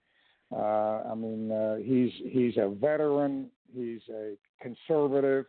He's uh, a Bush family member, obviously, which has a tremendous uh, network and following in the Republican Party and and among the quote unquote establishment Republicans. Uh, he's Hispanic, very proudly Latino, uh, and he is a Trump supporter. In fact, at the last rally that President Trump had in Texas, uh, George P. Bush was on the podium, and uh, President Trump invited him to speak, which he did, and and Trump said, "This is the one Bush who likes me." Yeah. So, uh, and, and uh, Trump Trump endorsed him when he ran for reelection, which we highlighted heavily in in our advertising. So, I think he really captures the combination of attributes that uh, will enable the Republican Party to move very strongly into the future. And that, and you know, he's been very strong against racism and the need for uh, racial healing in our country. So, these are values that uh, are not uh, in conflict. These are these are real conservative, pro-American values that he epitomizes, Right. and I think are going to be terrific for our party and going forward in Texas and across the country if if we move in that direction. Absolutely. And and how? Let, let me let me ask you this, and and I and I don't. I I- I want to, you know, ask it in the nicest way possible. How how does he separate? You know, because I know Jeb Bush has had issues with Trump in the past. How does George P. Bush kind of separate that? Because I know Jeb is his father, and I know you know right, Trump and they're very Jeb have had their and they're very close. And I worked for Jeb. You know, I I knocked on a lot of doors in New Hampshire and South Carolina during the primary campaign in 2016 for Jeb Bush. He's an amazing guy, extremely talented. Uh, it was, you know, it was just not his year. I, I just think because of where the country was and uh, where the Republican mindset had moved, uh, we were ready for Donald Trump. And and you're right. There cer- certainly was no love lost between uh, Jeb Bush and and uh, Trump. But uh, on the other hand, I think, and, and George P. Bush, by the way, just killed himself for his dad. Uh, he worked very hard in that Yeah. campaign, and they're very close. Um, but you know, George P. Bush also uh, does believe that our country uh, is first, and he knows that that President Trump, uh, even though they had a well, let me just add one other thing. George P. Bush has grown up in a political family, and he well remembers that his grandfather, his beloved grandfather, his Gampy, uh, George H.W. Bush, had a brutal, for the time, and maybe not by today's standards, but for the time in 1980, a brutal primary campaign with Ronald Reagan. Remember, it was his Yeah. grandfather that coined the phrase voodoo economics, which was probably the only chink in Reagan's armor in that entire primary campaign. Uh, so they had a brutal primary campaign, and what happened? Ronald Reagan named that man that had probably that had actually was the last to withdraw from the campaign and gave him the toughest fight. He named him vice president. He was one of the most effective vice presidents we've ever had, uh, if not the most effective we've ever had. So uh, I think George P. Bush understands how politics works and understands that you can have really uh, vitriolic, brutal uh, campaigns, and but when push comes to shove, our country is first. And if a candidate manages to win, if you get beaten, um, and that person epitomizes and and advances the ideas and values that are best for the country, you don't let your personal um, personal considerations get in the way of that. I'll throw in one other thing, and that is that George P. Bush had become friends with Donald Trump Jr. So there was a, you know, they're about their their cohorts in terms of age, contemporaries, and so there was kind of a family connection there uh, in another direction. Uh, so the upside is that George P. Bush realized this is where the Republican Party is. Uh, yes, this man said things that I, I didn't like about my dad. I love my dad first, but I also love my country and it's better for my country. It's better for my party. It's better for better for my family if George P. or rather if uh, Donald Trump is elected than if Hillary Clinton is elected. Uh, and I want to make sure that happens. So he was the first in the Bush family to endorse uh, now President Trump.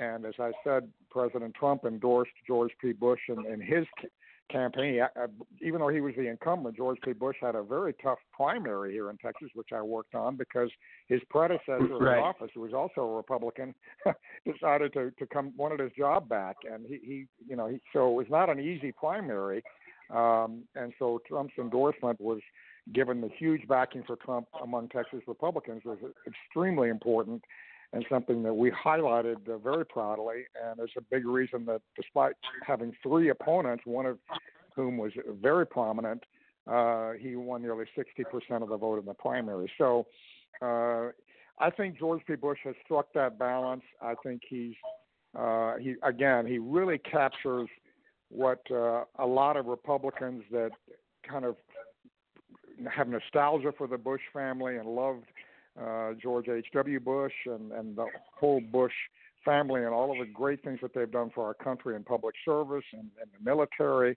Um, and the, so he has that group very loyal to him, but also Trump supporters because they know George P. Bush is a conservative, but he is not an establishment conservative. I mean, he's proud of the Bush legacy, uh, rightly so, but he also understands that the donor class – and the kind of the traditional Republicans uh, that that people have thought of when they thought of the Republican Party are not the future. The future are average Americans, hardworking Americans, white, black, Latino, every every group, women, um, and it's it's a it's it's being a party that's about them and how they can succeed, and how if you know government you know, my personal belief is I'm not anti-government. I'm anti-incompetent government, and I'm anti-overweening government. Uh, I, and and I think George P. Bush understands that. Um, so he he strikes really the right balance, and I think that's why he's done very well, and, and his future is really unlimited. It's just a matter of really what he wants to pursue. But he's the kind of guy that focuses on the job at hand. He's really focused on the land commission job, which is managing all of Texas lands, mineral rights, uh, the Alamo, which is the number one tourist destination in Texas, one of the one of the top tourist destinations in the country, and there's a wonderful master plan uh, and and wonderful enhancements to the Alamo uh, historic site that uh, Land Commissioner Bush is overseeing. So he's he's got a lot of and flood control, you know, veterans programs here in Texas come under his domain. So he's got a lot to work on in the office, and he really focuses on that more than politics. And he figures, you know, the political side will take care of itself if I do a good job. Right, right. And, and I was to ask you, no, very, very well said, very, very well said. And I was going to ask you, so, you know, we were talking earlier about Texas and, and the worries, and I, I've discussed this on my show before about it possibly going blue. I mean, I, I think hell will freeze over before that ever happens. But I mean, I, I think it's a worry in certain people's eyes, and you know certain air I, I guess certain parts of Texas and the state in in in different aspects has changed to purple, not quite blue, but I mean you see how popular people like Be- Beto has become and all these different leftists in Texas and it's scary because it's not real Texans who it, it's the people from California and these liberal areas that are coming there and that are voting for this. It's not it's not true Texans that are voting for this crap, but since Texas has such a good economy, uh, it brings in more and more people. Same thing with Arizona. I live in Arizona.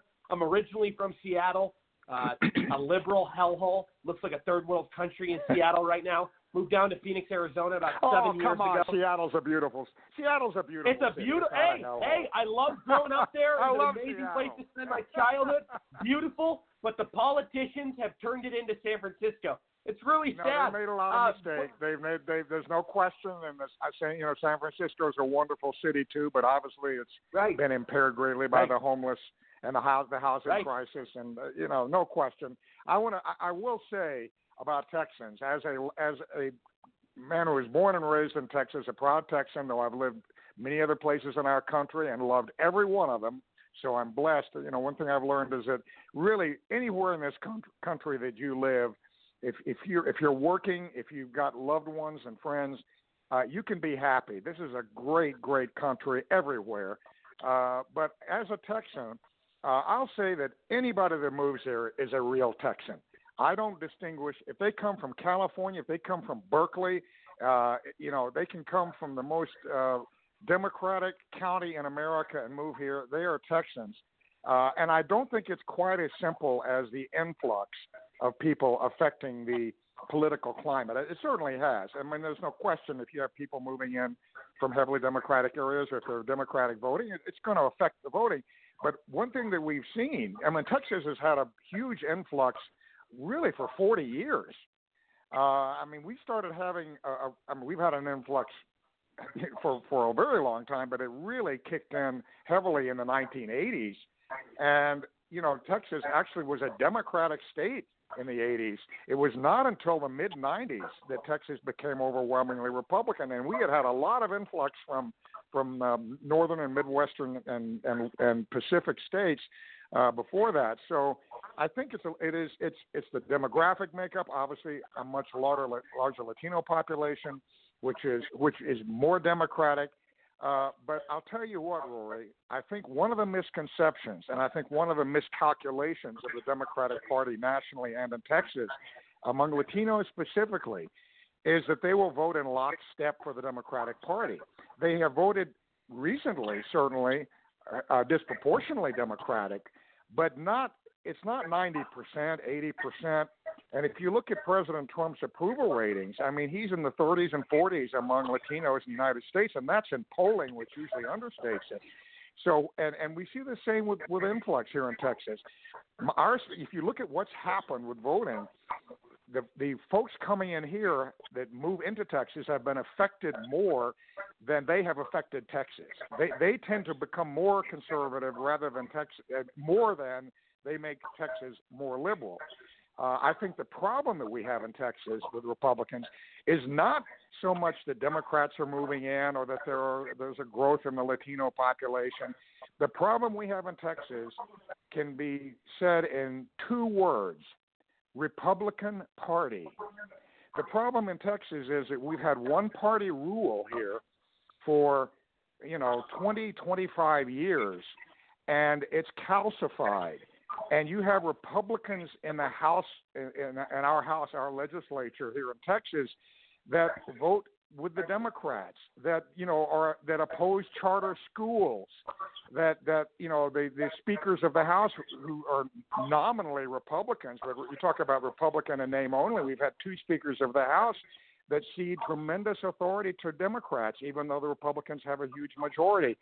So, you know, it's and and then you have conservative Republicans who rest on their laurels, who think if they do TV commercials where they're driving in a pickup and carry a gun, that that's going to guarantee that they're going to be reelected. Well, we learned in, in the, the 2018 midterm that's not what happens. We had a lieutenant governor, Dan Patrick, who, who I like, who's done a lot of great things, but he he he, he was complacent. He ran the same old pickup truck. I've got a gun campaign, and he he won with a with against a no, a no name opponent. He won with a very narrow margin. Uh, and as you know, as you alluded to, Beto, he Beto nearly beat Ted Cruz, uh, which is uh, you know stunning.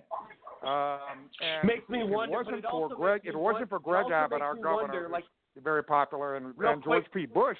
would not have been good for the state. Yeah, and Lee, I was just going to say real quick, um, with that with that election, it makes me wonder. You know, obviously there's a lot of liberals that have moved to Texas, but like I would also say I think voter fraud probably contributed to Beto getting so far ahead because I just don't see I, I just can't see it. I can't fathom how in Texas he could almost beat a guy like Ted Cruz, who's a pure Texan. I think I think voter fraud and I think the people moving in have stuff to do with it, really strongly. I think that's the I, I think it's a combination, but let me put it this way: that is a very soft conversion. If the Republicans have a clue, if the Republicans are aggressive and thoughtful, if they are a little more nuanced, if they if they don't insult the intelligence of the voters by assuming that all you have to say is, "I'm pro-Trump," I, I have a gun, I drive a pickup. Um, if you don't assume that that's going to get you reelected, that you might actually have to push some you know thoughtful, interesting, innovative policies that you actually have to communicate people and not, as I said, not insult their intelligence. Uh, the Republicans can do very well. And again, as I started to say, we have a very conservative governor, Greg Abbott. He won with a huge margin. George P. Bush won with a huge margin. In fact, next to Abbott, who's ex- probably may well be the most popular governor in the United States, next to Greg Abbott, George P. Bush had the highest margin of any statewide uh, office holder that, or statewide uh, candidate that won in 2018. So you know they they were kind of the bookends of the top offices. Abbott and George P. Bush they won with huge margins, but we had a couple of other statewide candidates and some down ballot races that did not do well. And as you pointed out at the very top of the ballot, the U.S. Senate, we had Ted Cruz not only almost lose, but he lost Tarrant County, where I happen to live, which is where Fort Worth is, right next to Dallas County. Tarrant County is the largest predominantly Republican county in the United States. Uh, Fort Worth Wow. is the biggest city in the United States that is predominantly Republican, and yet Beto carried this county. I can guarantee you, Tarrant County is not a Democratic bastion. It's not going Democrat. It's not blue. That is a matter Right. of the dynamics of the election. It's the dynamics of the aggressiveness of Beto O'Rourke. It's a matter of the kind of perception that he was quasi Latino, which he's not, of course. Um, it was Ted Cruz himself who had done a brilliant job six years before, uh, winning his first election, and he was the insurgent candidate. I think he was too complacent. I think his presidential race uh, hurt him because he was seen he was seen at best as a soft Trump supporter. So I think a lot of Republican Right. voters were not energized by him because they saw him as not a real pro-Trump guy. So he had some unusual factors that impaired his his uh, reelection and his near loss. Absolutely. And, and in all your years, have you you've been working in politics a long time? I mean, I've seen you on Fox News. You're on Neil Cavuto. You've you've been on all the different programs. You've read a lot of different op-eds for for Fox and other big mainstream outlets. You and you've been in politics a long time. You've never seen hostility or, or craziness to this level, have you, in D.C. and this whole impeachment circus? Well, I haven't, but if you go back to through most of American history, that's actually more characteristic of how America has been uh, than what we've seen in recent years. You know, a lot of people uh, kind of downplay or don't even fully appreciate or even know that the political climate in the United States at the national level uh, was heavily influenced after World War II by the onset of the Cold War and the and the understanding that the a, a one wrong move, one mistake could lead to nuclear annihilation. So the entire country uh, and the entire political class, Democrat and Republican, even though they certainly had vitriolic uh, exchanges and disagreements at times, there, it was tamped down a little bit because it was like, you know, we can't be too extreme. We can't be too hyperbolic. We can't be too, uh, you know, uh, sound bellicose because you never know how that might be interpreted or, or, you know, it might start a snowball going that could lead to a nuclear war. So that really affected how people thought and how people acted. You also had a media, you had three TV networks that dominated, completely dominated, obviously, the electronic uh, media realm. Uh, those three networks were at the, you know, at the uh, heel of the federal government. Their, their, their, their biggest, some of their biggest assets were their TV stations, which were federally licensed. Those licenses could be pulled if they were opposed by community groups.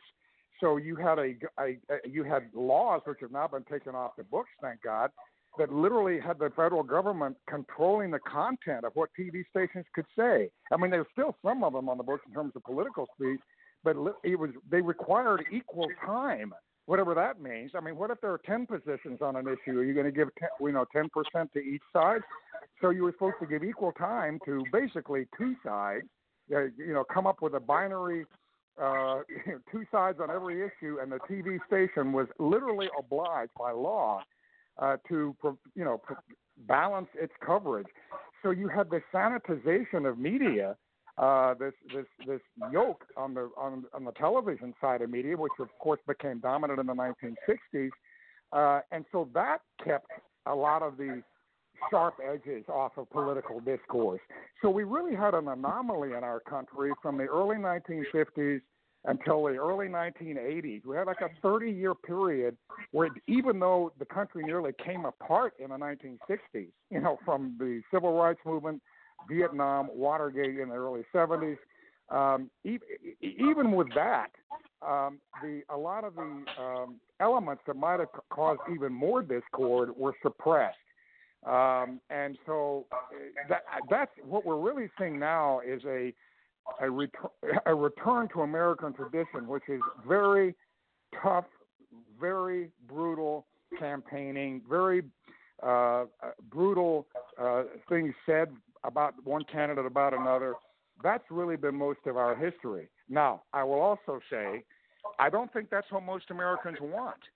You know, I think most Americans want the political parties to be kind of like Apple and Microsoft. You know, where they're frenemies. You know, where you know they Right. they argue about their benefits, and you've got your Apple people, you got your Microsoft people, but you know the com- and, you know the companies work together. They have applications that work on each other's platforms, uh, but you know they certainly you have acolytes that are just hate Microsoft, and you have Microsoft people that hate Apple, but but they function in an ecosystem.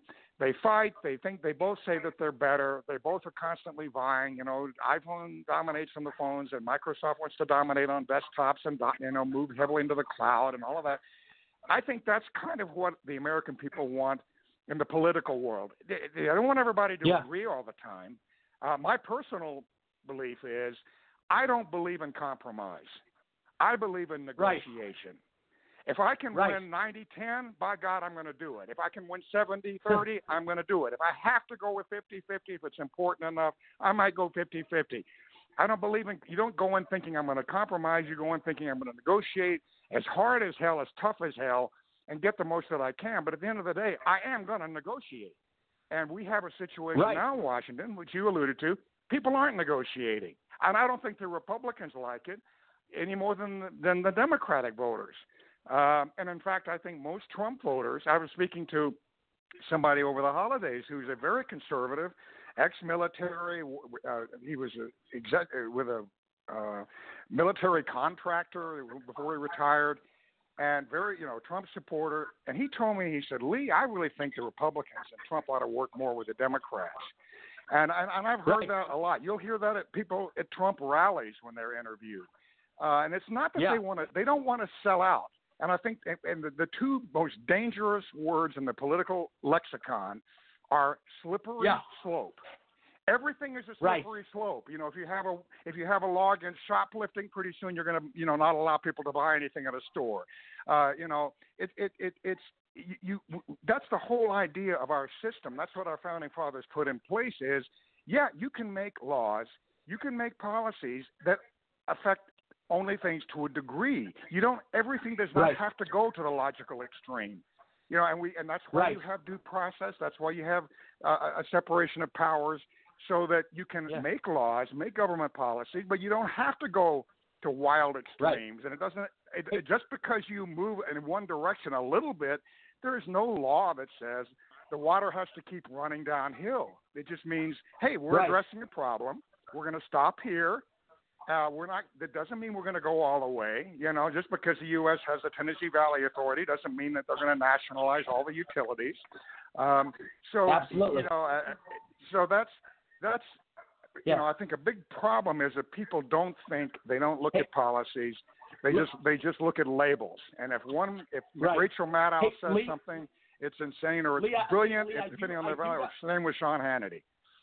Hey, hey, Lee, Lee, I do got, I do, I could talk to you all day. All amazing points. I, unfortunately, I do have to, I have to move on to the next guest, but we'll get you back on very soon. Uh, tell everybody where they can connect with you, all that good stuff.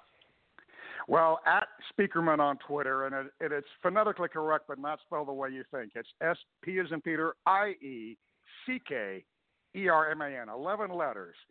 At Spieckerman on Twitter, the easiest way to connect with me. Uh, I'd love to have your listeners follow, and it's been an honor to join you, and I look forward to our next conversation. Absolutely, Lee. Uh, amazing points, great insight. Uh, I love talking to you. We'll, we'll definitely get you back soon. Thank you, Rory. All righty. God bless. Talk to you soon. Um, I want to welcome to the show. I believe he's. I want to make sure. Give me one second.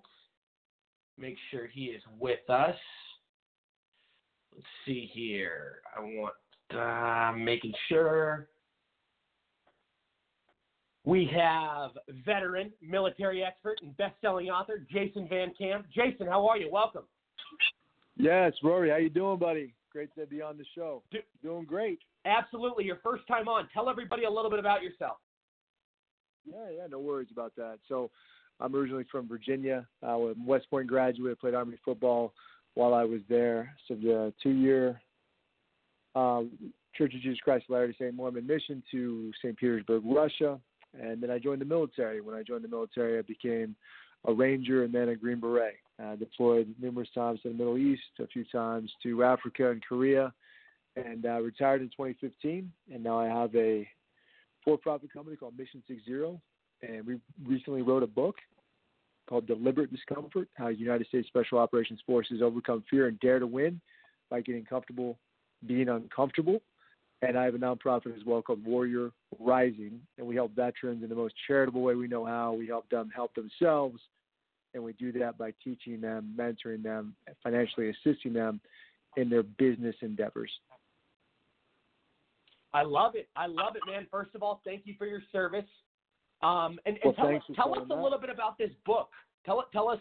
Obviously, it's you know different things you've experienced, and I read your story. It's very inspiring, and um, you know, a Green Beret. I mean, you, you've done a lot of amazing things. Yeah, really appreciate that, man. We're really proud of the book. You know, I'm very hard on myself, and I'm I'm very proud of this book. And the reviews are coming in, and they're excellent. Uh, really excited about the reviews that we're receiving, testimonials, endorsements. So, like I said, the book is called Deliberate Discomfort, and it's about getting comfortable being uncomfortable. Right? It's a leadership book for businesses. It's a self improvement book for individuals.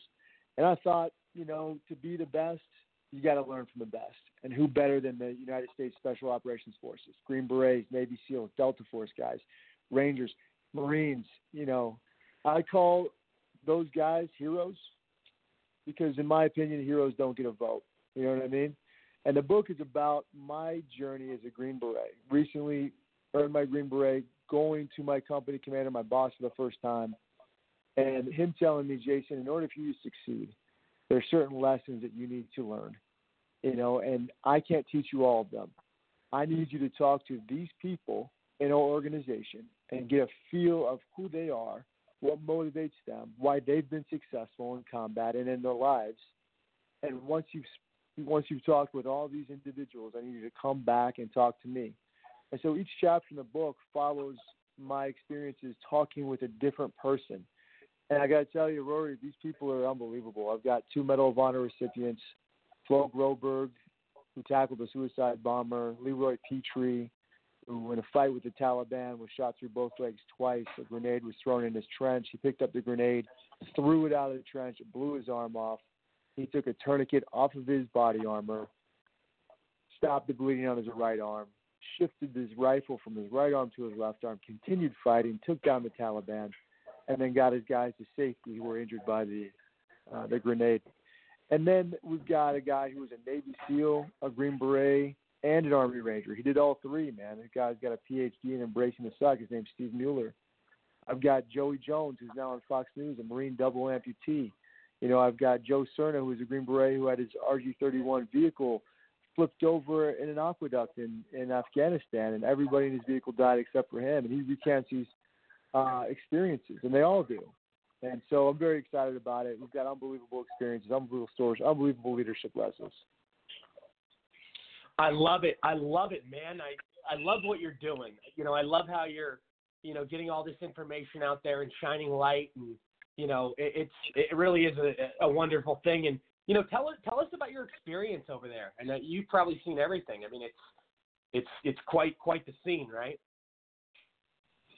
It can be pretty crazy. You know, I kicked off my um, experiences in the Middle East with the initial invasion of Iraq in 2003. And uh, we drove all the way up from Kuwait to Mosul, and I was with the 100 Air, 101st Airborne Division at the time. Um, and then I returned to Iraq as a detachment commander, and I was uh, northeast of of Baghdad on the Iranian border, and uh, that was a really rough deployment. You know, four of the guys on my team got Purple Hearts, uh, four were medevaced out of country for injuries, and one was killed. You know, on a 12-man team, Green Berets, and uh, we did quite a lot of um, counterinsurgency during that time. We we cleaned up that area quite a bit, liberated a lot of towns. Really proud of what we did there. And then the third deployment, we were down south uh, in Nasiriyah, and that was kind of more of the Jaish al-Mahdi uh, led militias and, and you know kind of continuing the unconventional warfare theme down there in the south.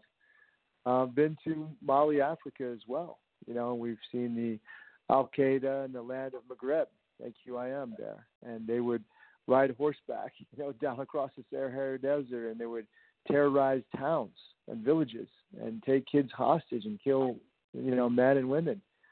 You know, and uh, I've also been in Korea, right on the North Korean border as well. So I've seen a lot, uh, been to a lot of places, and um, what I've learned is I'm very selfish about being selfless, meaning life isn't about trophies; it's about people. You know, and I want to help people and that's what I'm all about. I love it. I love it. And so, so let me ask you this: What do you make of this whole Iran situation? I mean, you've actually lived. You know, you've lived it. You know exactly what it's like. You know, uh, you know exactly how it all goes down. You know exactly how it transpires. You know, I I think it was great that we took out that guy. But my only worry and concern, and I and I believe Trump has a plan, but the end game. I think that's always the key when getting into these uh, nasty situations. Yeah. So your question is, what's the end game? You think? Yeah, and I'm just asking your overall thoughts. I mean, I, I, I really, I think it was great what Trump did, taking this uh, Soleimani out, taking that corrupt leader out. But at the same time, my only concern is an end game. Like, what's going to be the end game? I do believe they have a plan, but plans can backfire, you know. Yeah, I've been trying to think this through in my mind as well. I think my first reaction to this whole experience, uh, whole situation, was surprise.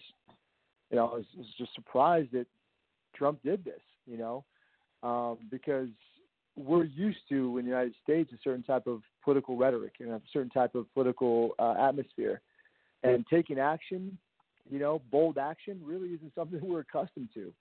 And Trump not only, you know, talks the talk, but you know, you got to hand it to the guy whether you like him or you don't. The guy walks the walk. He means what he says, and that's kind of a, a motto of the Green Berets as, as well. Like Staff Sergeant Barry Sadler said in the Ballad of the Green Berets, or, or men who mean just what they say. And uh, and partly, I was feeling very proud and very patriotic that we we were able to do this because this guy, Soleimani, he he killed hundreds, thousands of, of U.S. troops. He was a mastermind behind Quds, you know. And at the same time, I'm thinking to myself, well, what's next? Do we have a, you know, do we have a, a plan after we did this? I mean, Iran is now saying that they're going to attack us and get revenge on us, and Trump said we'll destroy 52 of your cultural sites. Okay, well, you got to think Iran is going to do something or at least claim responsibility for something. And, and in that case, is Trump going to destroy those 52 sites? And then if he does that, then is it is it World War Three? Are we going to war? I don't know. It's very confusing. It's actually scary to think about. Um, you know, for terror, it's terror. Um, it's it's crazy to think about like what could potentially happen. Um, but you know, I, I trust in the United States, and I trust in our leadership, and I trust in our military, and I know we can get any job done that needs to be done. Absolutely, very very well said. Um, Jason, I, you know, I could I could talk to you all day. Uh, definitely want to get you back on the show very soon. But tell everybody where they can find your book, connect with you, all that good stuff.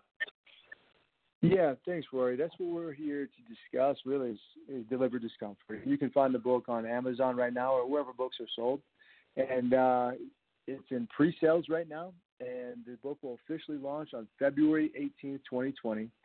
And it's all about you know what people don't understand is discomfort. Deliberate discomfort is not a negative thing; it's a positive thing. It's a growth mindset. And what we're trying to do at Mission Six Zero, my for-profit company, is start a deliberate discomfort revolution. Because guess what, brother? We find comfort among those who agree with us, but growth among those who don't, man. And only it's when we endure this discomfort that we find solutions. And that's what we're all about. I appreciate the opportunity to be on your show. Absolutely, my friend Jason. Let's let's definitely talk soon. Uh, I loved having you on. Uh, you've been a great guest, man. Thank you for putting so much things into perspective. Great insight. Absolutely. Thanks. Take care. Alrighty. Um, I also would like to, I want to welcome to the show. I believe he's with us. I want to make sure we have we have law enforcement expert and North Carolina Senate candidate Rick Padgett. Rick, how are you? I'm doing great. How about you? Doing very well, Rick. Welcome to the show. Tell us a little bit about yourself. Okay, I'm uh, yeah, I'm retired law enforcement here in North Carolina, actually Durham County Sheriff's Office. So um, I started out working in jail, worked my way all the way up to internal affairs, did uh, two stints in two internal affairs and training, and end up uh, retiring as the assistant to the sheriff as a captain. I held the captain's slot from probably about 2009 till 2014 when I got ready to retire. Um, I was a Democrat because our sheriff here, most of them are Democrats, and you won't work for our sheriff here as a Republican um, because they're Democrats. They take that appointment of the party very serious. You can't vote for them, um, they don't need you. So uh, and typically they make you live in the same county. Few few sheriffs don't, but majority of them still do. So it's a unique experience. But uh, one of the things I wanted to talk about is is you talked about Republicans. You know, when I retired, a year before I retired, I was well two years before I retired. I was appointed to the Planning Commission, and I was appointed to that planning commission by Democrats. But after two years sitting on commission, I changed my party affiliation to a Republican, and um, that kind of caught everybody off guard. But I knew I was at a, re- a retirement stage, so I wanted to do the first thing that I always wanted to do was be a Republican, not a Democrat. So that was the first thing I did, and and, and ran with it. Well, one of the stints that I did when I was in the schools is I, I was in charge of all the schools in the Durham County system. One of the biggest problems we had, we had more guns, more drugs, you name it, we had it in there. And we really, when I got promoted to that position to take care of that, one thing the sheriff said was go in and get them out of there. Unfortunately, the swamp existed back then and it existed in our public school system.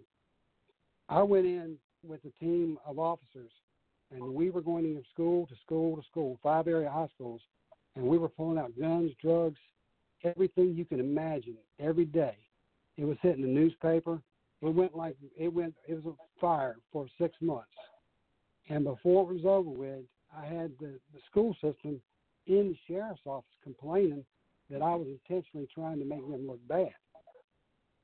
I had the uh, most of the community, uh, the when you Chamber of Commerce were upset because they felt that I was making their the price of their housing decline because of the school systems, because of the drug, drugs and the guns, and we were pulling out loaded clips, nine millimeter, forty millimeters.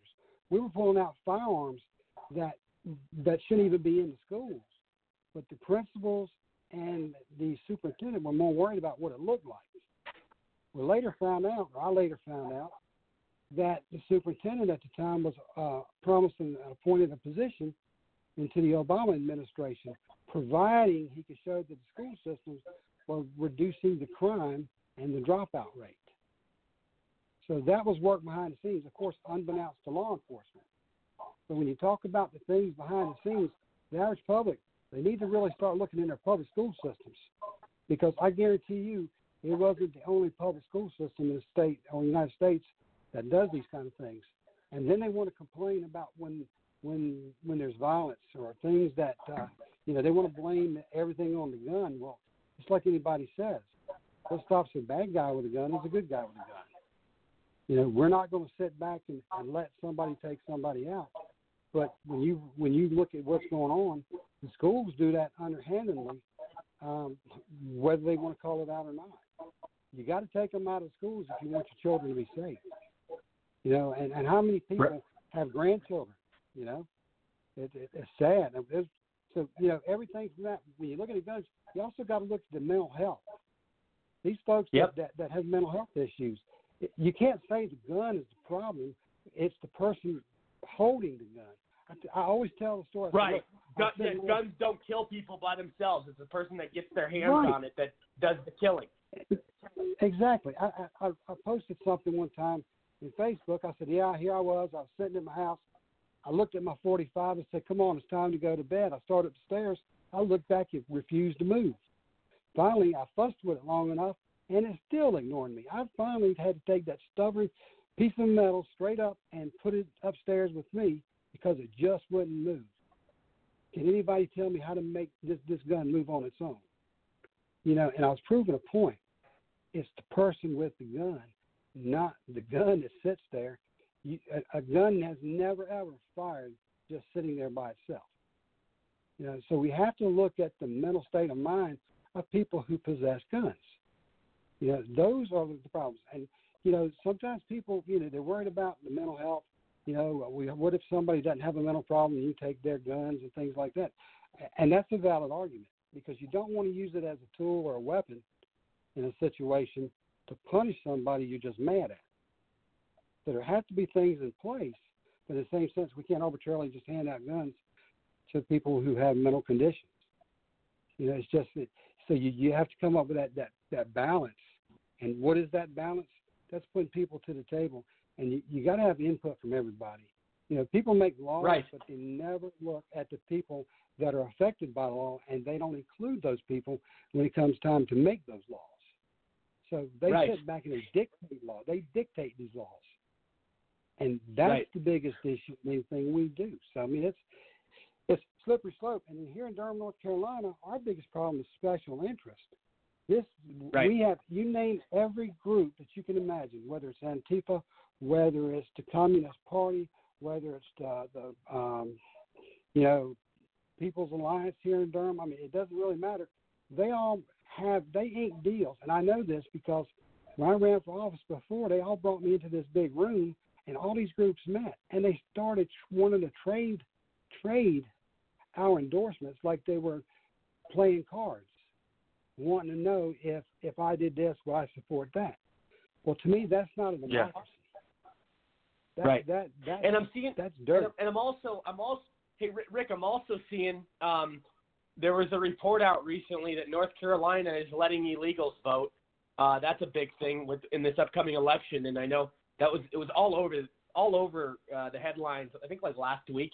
Can you speak on that? You know much Yeah. about that? Yeah, yeah. There's a lot of it. We've got a lot of people that are checking the rolls right now, and I have been watching Yeah. a lot of this. And we're talking about hundreds and uh, hundreds of people that are reporting that people on the rolls that didn't need to be there, that've been on there. I walked up there um, two years ago.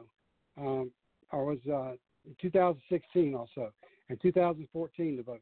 And when I walked up in there, they both times they told me, "Hey, you already voted." I said, "What do you mean I've already voted?" Well, you voted downtown. No, I haven't voted downtown. I had to, had to fill out an affidavit saying I did not vote, and and then I got the chance to vote. But somebody already voted for me twice. You know, so I was hit with that. And when I brought it to their attention, I had just fill out this affidavit. Well, that doesn't solve the problem.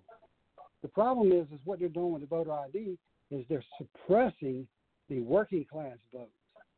They're they're suppressing the middle class vote when they do that because what they're doing Yeah. is raising up one end and lowering the other standard, and they're not they're they're not making the what they're doing is is it's just like this. You're not balancing the scales. you're lifting the scales to, to be so uneven to the other side.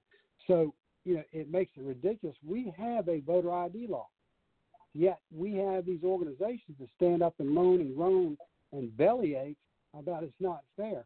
What in the heck is not fair about showing an ID? You have to I- ID to go to your bank. You have to have an ID Yeah. to do so many things in life. ID and to do now you got a everything. yeah, ID to, ID to do everything. Yeah. And if this is a constitutional, this is a constitutional issue. So if you don't have to have an ID for something that's a constitutional right, what the heck do you need an ID for? It's Rick, Rick. It really, Rick. It really is ridiculous. Um, it's crazy. Like the most important election of our lifetime is coming up, and we have to. Oh, yeah. I think. I think Trump, Trump needs to put legislation into place. Otherwise, we're not going to be protected. I Hmm. mean, I, I still think he's going to win by an overwhelming majority. I did. But those illegal alien or those illegal who's ever voting uh, with voter fraud, it's it's helping the Democrats. I mean, it gives them a little Oh. extra bit. But Rick, stay, Rick, stay with us. Um, I do got to get to All right. other people on the panel. Stay with us though. Uh, I want to get to. All right. Let's go to. Um, I'll go to Mike Peters in New York. Mike Peters, go ahead. Hi, Rory. Um, there are a couple of things I want to bring. First off, great show, but one thing I wanted to cover quick before the show ends. This uh, this excuse that the prime minister in Iraq gave before Parliament. Uh, did you did you track that? Did you did you see what he uh, said to start off? Is before they did the vote. I believe he, he gave it to them before they voted uh, that the American troops should leave. The prime minister told them that that general was invited to Iraq to participate to discuss ways to de-escalate the issues between the Iranians and the Saudis, and that he had a meeting scheduled with that general. Do you remember that? That article came out and everything, and they were talking about it, and it inflamed. Everybody was like, "Oh my God, those Americans!" Then this was a political hit. It was an assassination. That this was a trick. They invited it, and I said, "Wait a minute, something doesn't add up here." They invite at the height of tensions, at the height of everything going on and everything, and the accusations were pointing at the general regarding the American embassy. The issues and everything were between America and the Iranians. Saudis weren't involved with Right. this. Well, Right. all of a sudden, this, now all of a sudden, and then I stopped and I looked at it further and I said, wait a minute, let me do some research. In 2017, they had, they had, there was uh, an article in the New York Times where the Saudis were looking into ways to assassinate that guy because he was the one that was behind a plot where they tried to hire a drug cartel, which turned out to be American uh, law enforcement, FBI or something, to uh, attack and to kill a Saudi representative or, or sheikh or prince or something over here in the U.S. And the plan was foiled, but it was that general that was behind it. The Saudis hate this guy. Do you really think? I got into it with a, a liberal in town. Do you think that the Saudis would be involved with any type of de-escalation talks with that son of a bitch? No, there's no way. So this is a lie. The Iranians were setting that up, and they told that prime minister, "This is what you're going to say to cover it." When I mean, this whole thing was, and plus, if he was really invited by the Iraqi government, don't you think protocols would say that some representative from the Iraqi government would meet him on the tarmac? Not a terrorist in charge of a militia. There would have been a police Right. escort and a representative from the government. So this is nothing but, and the only people that are buying it and clinging onto it are the anti-Trump. I That's agree. who's- I agree. It's very simple to look into this. I sent you the link for the article and, and through uh, Facebook Messenger. I mean, it's hysterical when you sit back and look at it and say, "Does it make sense?" No, it doesn't, and it's a lie. And he was caught. So I on one on one message board on one uh, I think it was the Dan Carlin board. I wrote and I put this. I, I lined it out. I outlined it for everybody. And one of the diehard anti-Trumpers came in and said, "So you're accusing the Prime Minister of Iraq of lying? Are you serious?" What? It- ex- people, yeah, it's like exactly. cult It's members. Yeah. Oh, I know. Oh, I know. The liberal logic is ridiculous. It really is. It's, it's ridiculous. It's unreal. Mike Peters, thank, thank you so much, Mike. Always very well said. All right. Thanks. Let, let's go to Ti- Tim. I'll, I'll go to you. Uh, tell everybody where they can find you, connect with you, all that good stuff. Sure thing. Uh, you can find me at timfazenbaker.com. That's F A Z E N B A K E R, 10 letters. And uh, you can also find me at America One Tim Faze on Twitter. And of course on Facebook, you can find me at Fazenbaker for Congress. as always, uh, great show, and uh, we need more volunteers and more people to, for this fight. We are in a uh, potential flip seat to take back our house, and as always, American kids first. Absolutely, Tim. Always a pleasure. Uh, thank you so much. We'll talk to you soon. Thank you. Um, let's go. Todd, tell everybody where they can connect with you. Go ahead. Ro- yeah, Rory on Twitter. It's at Todd for House. That's T O D D number four H O U S C. Uh, you know, Twitter keeps taking a lot of the followers there. Um, great show. I hope you'll your your listeners will help me uh, re- regain some followers. You know, I've lost about a thousand or so followers over the past uh, several weeks because I've been tweeting out a lot of uh, pro Trump and uh, you know anti-leftist stuff. And every time I do, it seems like I, I gain like 10, 10 followers and then lose like 20. Uh, any, anyway, yeah, you can follow me there. Also, the website is toddforhouse.com, T-O-D-D number four, H-O-U-S-E dot com. Uh, if you like what you see, um, you know, check it out. And also, uh, you can donate on there. Uh, and that, that's going to help me as we move forward and make the uh, official announcement uh, with regards to running or, you know, whether or not we don't run, you know. So, but uh, looking forward to whatever comes up over the next uh, several weeks. And, uh, you know, at the end of the day, it's going to be in God's hands, and uh, we'll go from there. All righty. God bless, Todd. Always a pleasure. Thank you, my friend. Yes, sir. Take care. Um, let's go to Michael Valsi. Go ahead.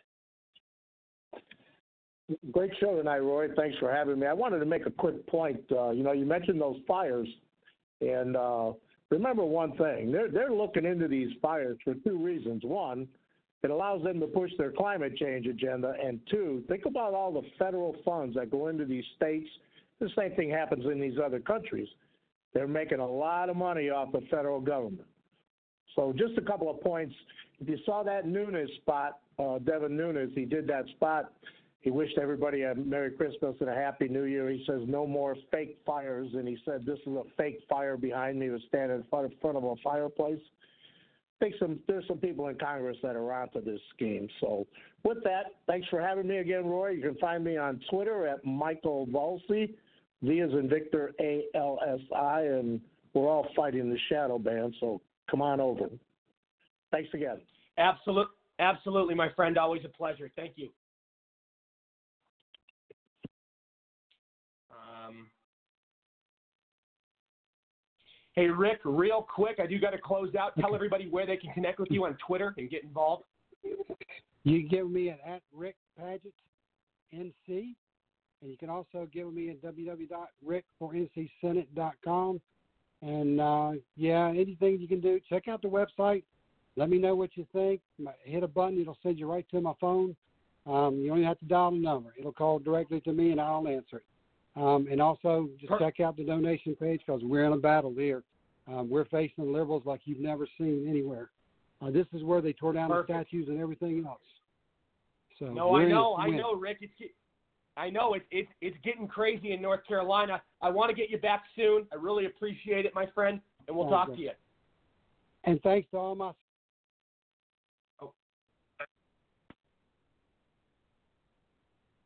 uh, everybody. Uh, it's been quite the show tonight. Another episode. Um, I'm so blessed for all of you. Uh, I will see you all on Thursday. Uh, I'm Rory Sauter. MAGA, MAGA, MAGA. God bless everybody. Much love. Cheers.